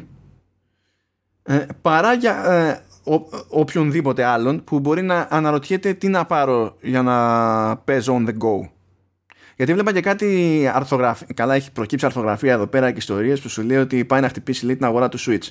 Παιδιά, τώρα όποιος πιστεύει ότι ο, ο, ο Nintendo πηγαίνει για αγορά Switch ε, επειδή δεν είχε να του δώσει κάτι Valve πριν δεν, δεν έχει αντιληφθεί πώς λειτουργεί η πραγματικότητα και το ότι πόσο πρόλο δεν παίζουν τα ανεμάδια τα specs σε αυτή τη, την περίπτωση ε, είναι τόσες οι θυσίες για λόγους που στο μυαλό της Valve είναι τα απόλυτα πλεονεκτήματα αυτού του συστήματος δηλαδή το ανοιχτό της προσέγγισης που πολύ απλά δυσκολεύομαι να πιστέψω στην εμπορική πορεία αυτού του πράγματος. Ε, εγώ θέλω να πω το, το δύο πράγματα βασικά που είναι για μένα ε, οι ενδείξεις ότι ε, είναι, είναι απλά μια, μια τυχαιότατη κυκλοφορία. Ε, πρώτα απ' όλα δεν υπάρχει καμία ε, συγκεκριμένη προσέγγιση στο κοινό που στοχεύει. Ε, έτσι όπως το βλέπουμε περισσότερο φαίνεται ότι στοχεύει σε όσους θέλουν να παίξουν στο Steam.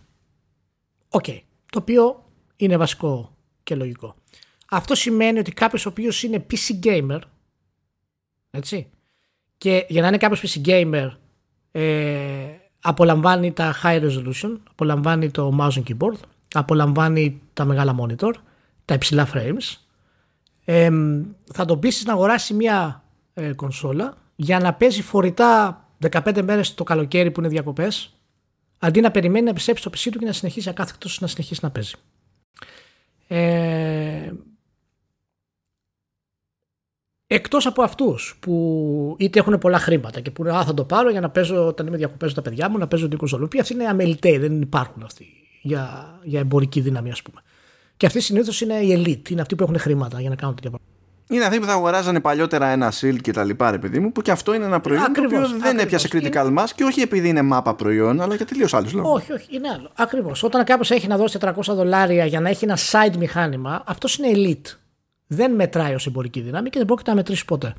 Άρα, ε, η ιδέα ότι θέλεις να, να φέρεις τον PC gamer, τον Steam gamer, να τον έξω φορητό, θα πρέπει να του δώσεις τη δυνατότητα και το χώρο να αισθανθεί ότι αυτό το μηχάνημα που του προσφέρεις όντως θα του δώσει αυτή τη δυνατότητα. Ε, και ακόμα και αν στην αρχή ξεπεράσεις την ιδέα ότι δεν χρειάζεται να είσαι στο PC σου, γιατί μπορεί να κάτσεις στο κρεβάτι και να παίξεις ένα PC game, το οποίο έχει ένα novelty και θα σε πορώσει, γιατί ούτως ή άλλως έχεις πληρώσει 300 δολάρια για το μηχάνημα. Άρα πρέπει να, να πιστεύεις, να πεις στον εαυτό σου ότι είναι και καλό σε κάποιο βαθμό. Αυτό γρήγορα θα αλλάξει αυτό το πράγμα. Ε, μην ξεχνάμε παραδείγματος χάρη την ε, φιλοσοφία των PC gamers. Οι PC gamers είναι PC gamers γιατί βάζουν mods. Οι PC gamers είναι PC gamers γιατί μπορούν ε, οποιαδήποτε στιγμή να μπουν στα settings και να αλλάξουν ε, τις αναλύσεις τους. Ε, να πειράξουν τα ini και τα config. Ε, γιατί μιλάμε για το bulk των PC gamers. Δεν, δεν μιλάμε απλά για αυτούς που παίζουν και στο PC. Έτσι, είναι διαφορετικά τα δύο κοινά αυτά. Πολύ διαφορετικά. Και αυτό που εμφανίζεται η Steam ε, με αυτό το πράγμα μου κάνει πάρα πολύ μεγάλη εντύπωση ε, που προφανώς θα μου πεις τι οθόνη θα μπορούσε να έχει. Okay. Μεγαλύτερη δεν θα είναι φορητό. Μα, ναι, μ' άρεσε που βγήκε ο μπατάλια του ε, Digital Foundry και παραπονέθηκε γιατί λέει για, από μια τέτοια περίπτωση λέει θα περίμενα τουλάχιστον, τουλάχιστον να, το monitor να είναι 120 Hz. Μόνος του μεταβάζει παρένθεση και λέει ναι εντάξει battery life και λες, ε, ρε μπατάλια τότε τι, τι, τι, μας τα κουράζεις; Δηλαδή δεν είναι σοβαρή ναι, πρόταση αυτή. Ναι, ναι τι, δεν είναι αυτό σοβαρό. Για, μια, για, για μπαταρία του μεταξύ το οποίο θα είναι από 2 έως 8 ώρες gameplay, ούτως ή άλλως. Και ξέρουμε ότι το Switch κατά μέσο όρο έχει ένα τριάρι. Έτσι. Απλά η διαφορά είναι με το Switch. Μπορείς να το βάλεις και στη τηλεόραση και να συνεχίσεις από εκεί. Και εδώ μπορείς να το κάνεις αυτό το πράγμα, αλλά δεν έρχεται κάποιο είδους dock στο πακέτο. Λειτουργούν USB-C hubs και docks κτλ. Αλλά είναι έξτρα έξοδο. Έτσι. Ενώ στην περίπτωση του Switch δεν είναι έξτρα έξοδο. Είναι μέσα στο concept. Το, ναι, το οποίο ούτως ή άλλως, αν χρειαστεί να συνδέσεις το Steam Deck τηλεόραση, για ποιο λόγο να μπει στο PC. Ε, γιατί δεν έχεις κουβαλήσει το PC στο εξοχικό, έχεις κουβαλήσει το Steam Deck. Αυτό είναι. Έχει κουβαλήσει το Steam Deck. Οπότε στην ουσία τι θα κάνεις, θα το συνδέσεις το Steam Deck στην τηλεόραση και θα χρησιμοποιήσεις αυτού του είδους το χειριστήριο τους controller, οι οποίοι φαίνονται πάρα πολύ μαζί, πολύ κοντά όλα αυτά τα πράγματα. Ναι, για να το τρέξεις την τηλεόραση που θα έχεις, για να το παίξεις το παιχνίδι σε 720p. Ναι. Σε, 720p ε, χρησιμοποιώντας mouse controls με τα trackpads και τα touchpads. Λοιπόν, ε, δεν είμαι ενάντια στο μηχάνημα. Φαίνεται, τουλάχιστον είναι, σχεδιαστικά φαίνεται ωραίο. Αισθητικά είναι κακό, θα έλεγα.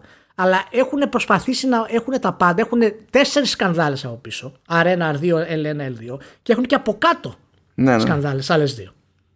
Δηλαδή αυτό το μηχάνημα έτσι το έχουν φτιάξει για να παίζει τα πάντα, υποτίθεται. Αλλά δεν έχουν απαντήσει το απόλυτο ερώτημα ποιος θα παίξει σε αυτό το μηχάνημα. Ποιος θα παίξει. Έχω δει απίστευτες βέβαια χαζομάρες στο Facebook που βλέπεις συνήθως σε άλλα media. Ω, καταστροφή του Switch, θα έπρεπε να τρέπεται η Nintendo και όλες αυτές τις χαζομάρες. Ε, που συγκρίνουν εντελώς ανώμια πράγματα. Δεν έχουν ιδέα, ας πούμε, για τι. Ε, Ναι, γιατί, γιατί τώρα αυτό είναι που θα έκανε ζημιά στο Switch. Το Switch χτες, ας πούμε, Ναι, δεν ναι, ήταν ναι, η ναι, πιο ναι. αδύναμη κονσόλα ή δεν ξέρω και εγώ τι. Σήμερα έγινε Ναι. που βγαίνει αυτό. Είναι το καινούριο το, το Switch OLED που είναι η τιμή του δεν είναι λέει, καλή πλέον λέει, σε σχέση με το Steam. Κοίτα τι κάνει το, το Steam. Είναι, αυτοί οι άνθρωποι είναι απλά, δεν μπορούν να καταλάβουν το concept το οποίο λειτουργεί η Nintendo, το τι σημαίνει δύναμη του software, δύναμη του branding και πώς μια εταιρεία στην ουσία ε, εξαγάγει το κοινό της σε απίστευτες και πολλές εμπειρίες κάτω από ένα ενιαίο software. Για να το Steam θέσω Deck- αλλιώς, Ναι. πάτε να φάτε έξω.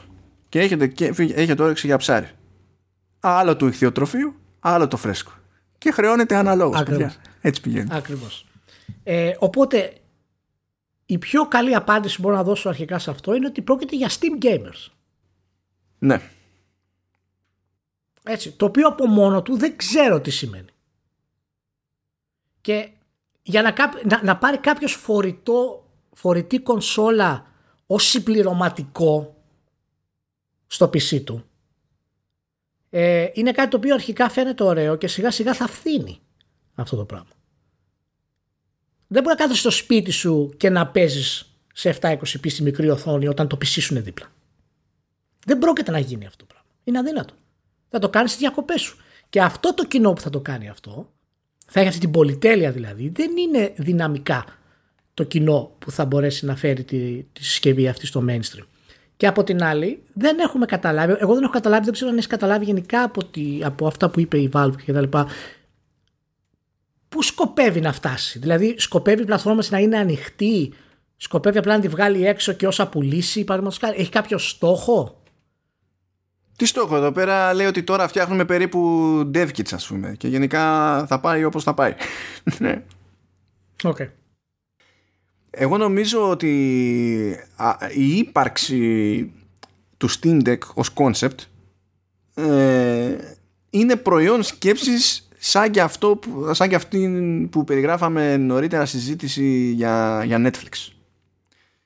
Δηλαδή, αν εγώ ε, έχω το μεγαλύτερο μέρος της συλλογής μου στη Steam ή μ- όλη μου τη συλλογή σε Steam και προηγουμένως υπήρχε μια πιθανότητα να πω ότι θα αγοράσω από, από GOG ή θα αγοράσω από Epic Game Store κτλ.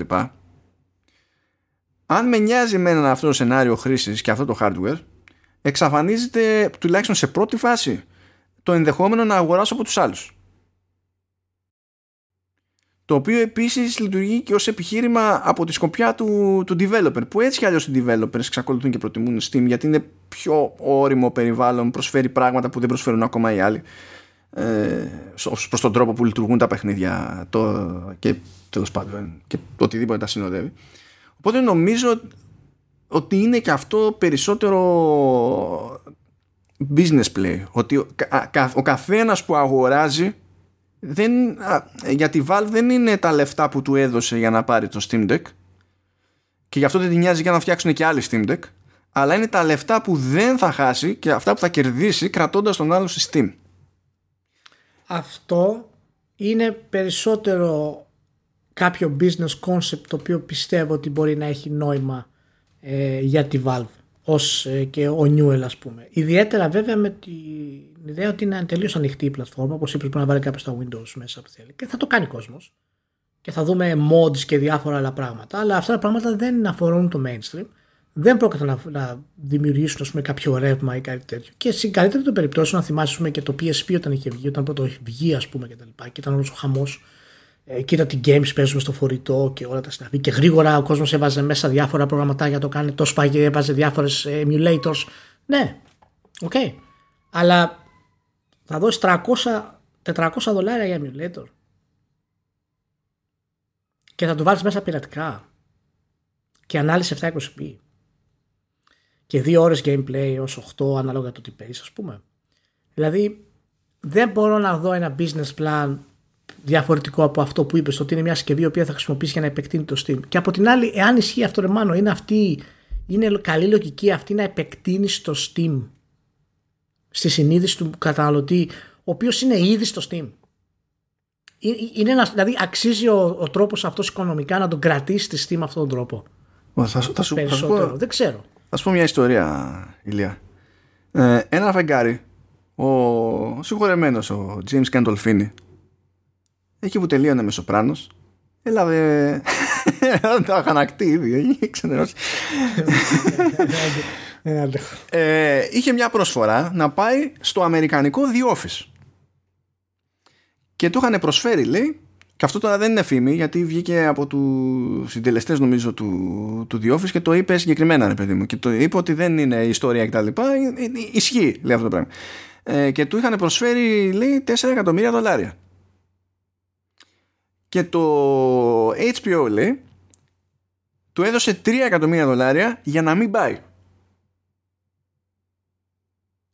Και ο Γκαντολφίνη πήρε 3 εκατομμύρια δολάρια. Γιατί σου λέει ότι είναι ένα εκατομμύριο λιγότερο, αλλά στη δική δεν κάνω και τίποτα. Θα πάρω 3 εκατομμύρια. Γιατί τέτοια ήταν η πρεμούρα του HBO, ρε παιδί μου, να μην δει χαρά το άλλο στα σκέλια του, καταλάβες. Ναι. Ναι. Ε, οι εταιρείες είναι λίγο γιούχου στο πώς σκέφτονται για, για τέτοια πράγματα. Έχει, έχει πλάκα όταν το βλέπεις ως τρίτος παρατηρητής, αλλά τέλος πάντων προκύπτουν και τέτοιου είδους ιστορίες που είναι above and beyond. Α το πούμε έτσι.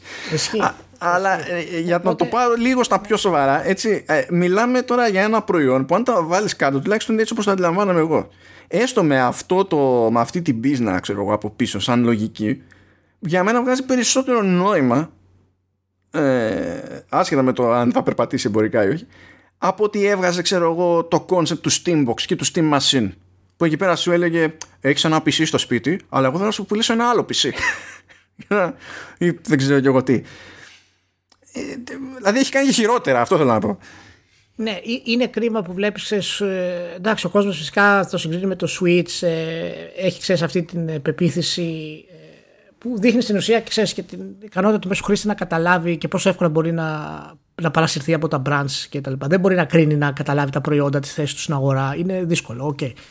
Ε, το καταλαβαίνω αυτό. Και δεν είναι και δουλειά του στην τελική. Απλά όταν, όταν γίνονται πάρα πολύ τρελές συγκρίσεις, ας πούμε, και οτιδήποτε βρίσκεις τώρα το συγκρίνεις με το Switch ε, για το Steam Library, ε, είναι κάτι πραγματικά το οποίο πρέπει να το βάλουμε in context και δεν έχουν καμία σχέση τα μηχανήματα. Λοιπόν, σταματήστε να το κάνετε αυτό το πράγμα.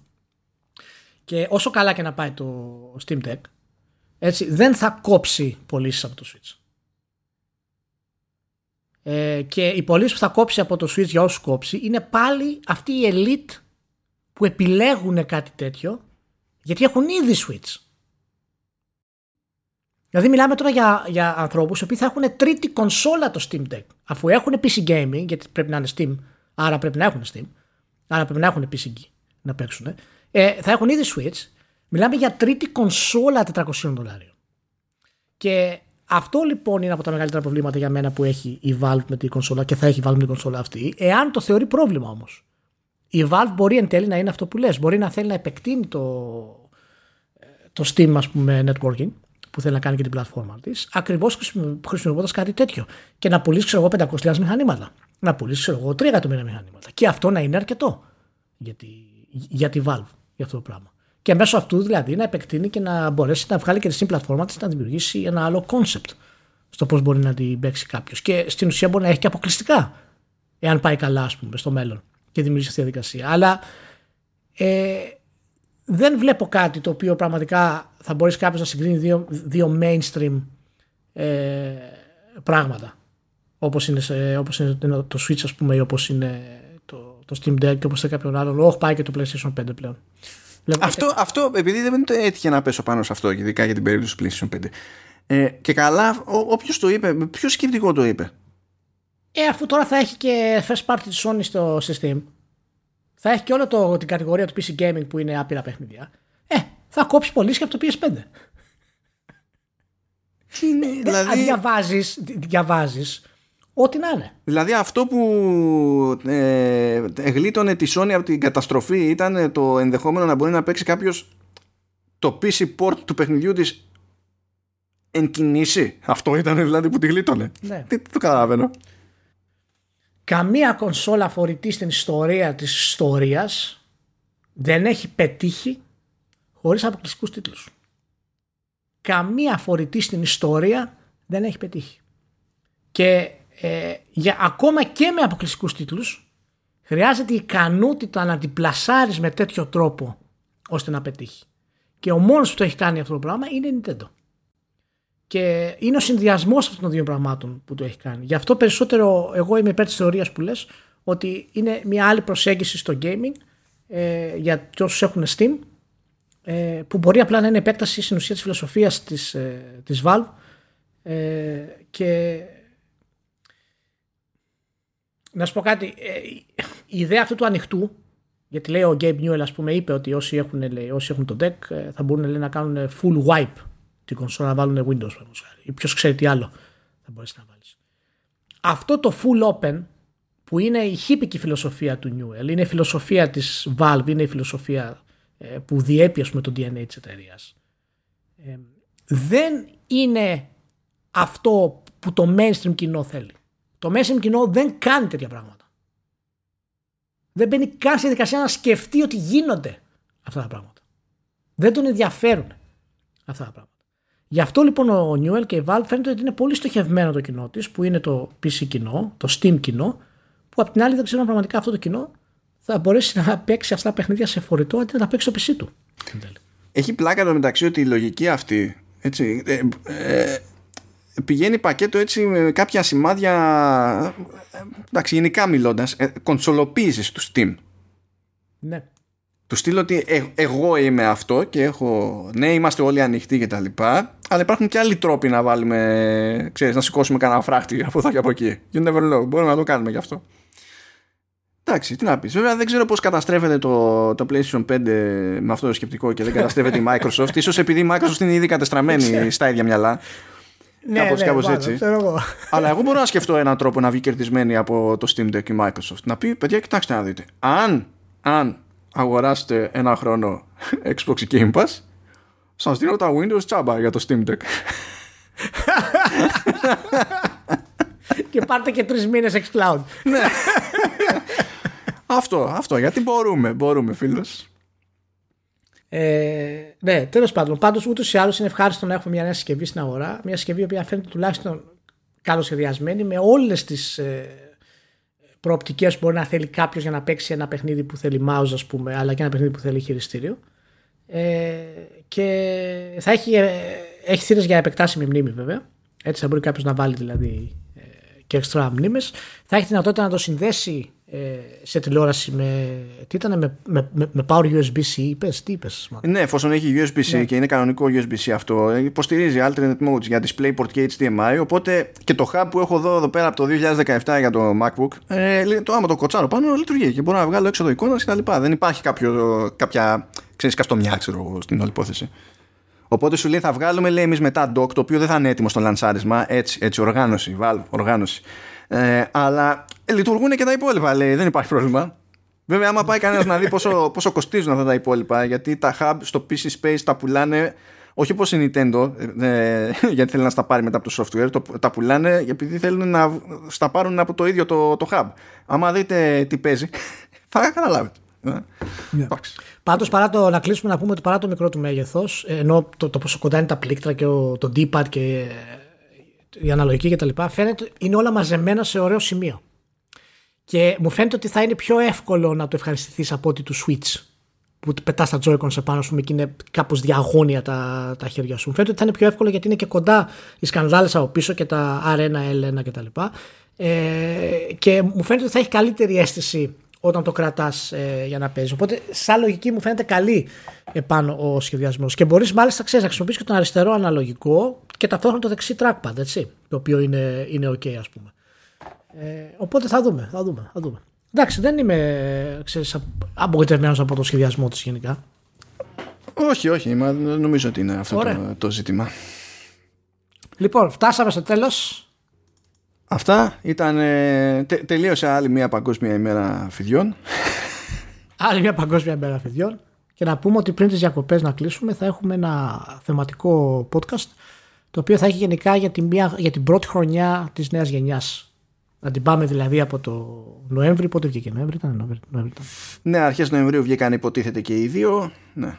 Ναι, η, η, πρώτη, η πρώτη χρονιά την πάμε κάπως ημερολογιακά έτσι να τη φάμε λίγο, να δούμε τι γίνανε οι μήνες, να κάνουμε μια συζήτηση το πώς έχει πάει μέσα σε αυτό το χαμό του κορονοϊού ε, τα πλάνα των εταιριών και το τι μπορούμε να περιμένουμε σύντομα από τη νέα χρονιά. Ε, οπότε θα το ηχογραφήσουμε αυτό μέσα στη εβδομάδα και θα είναι διαθέσιμο σίγουρα την άλλη εβδομάδα. Παιδιά. Θα το δούμε, θα το, θα το ρυθμίσω γιατί μετά θα κάνουμε έτσι μια, θα παίξει μια ανάπαυλα και θα επανέλθουμε χοντρικά μαζί με Gamescom τέλη Αυγούστου. Ωραία. Λοιπόν, άστε όλοι καλά. Ε, Σας πρίξαμε σήμερα, παρά είπαμε πολλά. Φιλιά σε όλους και καλά μπανάκια. Ε, μα, να σου πω κάτι, εμείς θέμε να πάνε να εμβολιαστούν. Ναι, ναι, ναι, ναι, σωστά, σωστά. Να πάμε. Να είστε καλά. Γεια χαρά.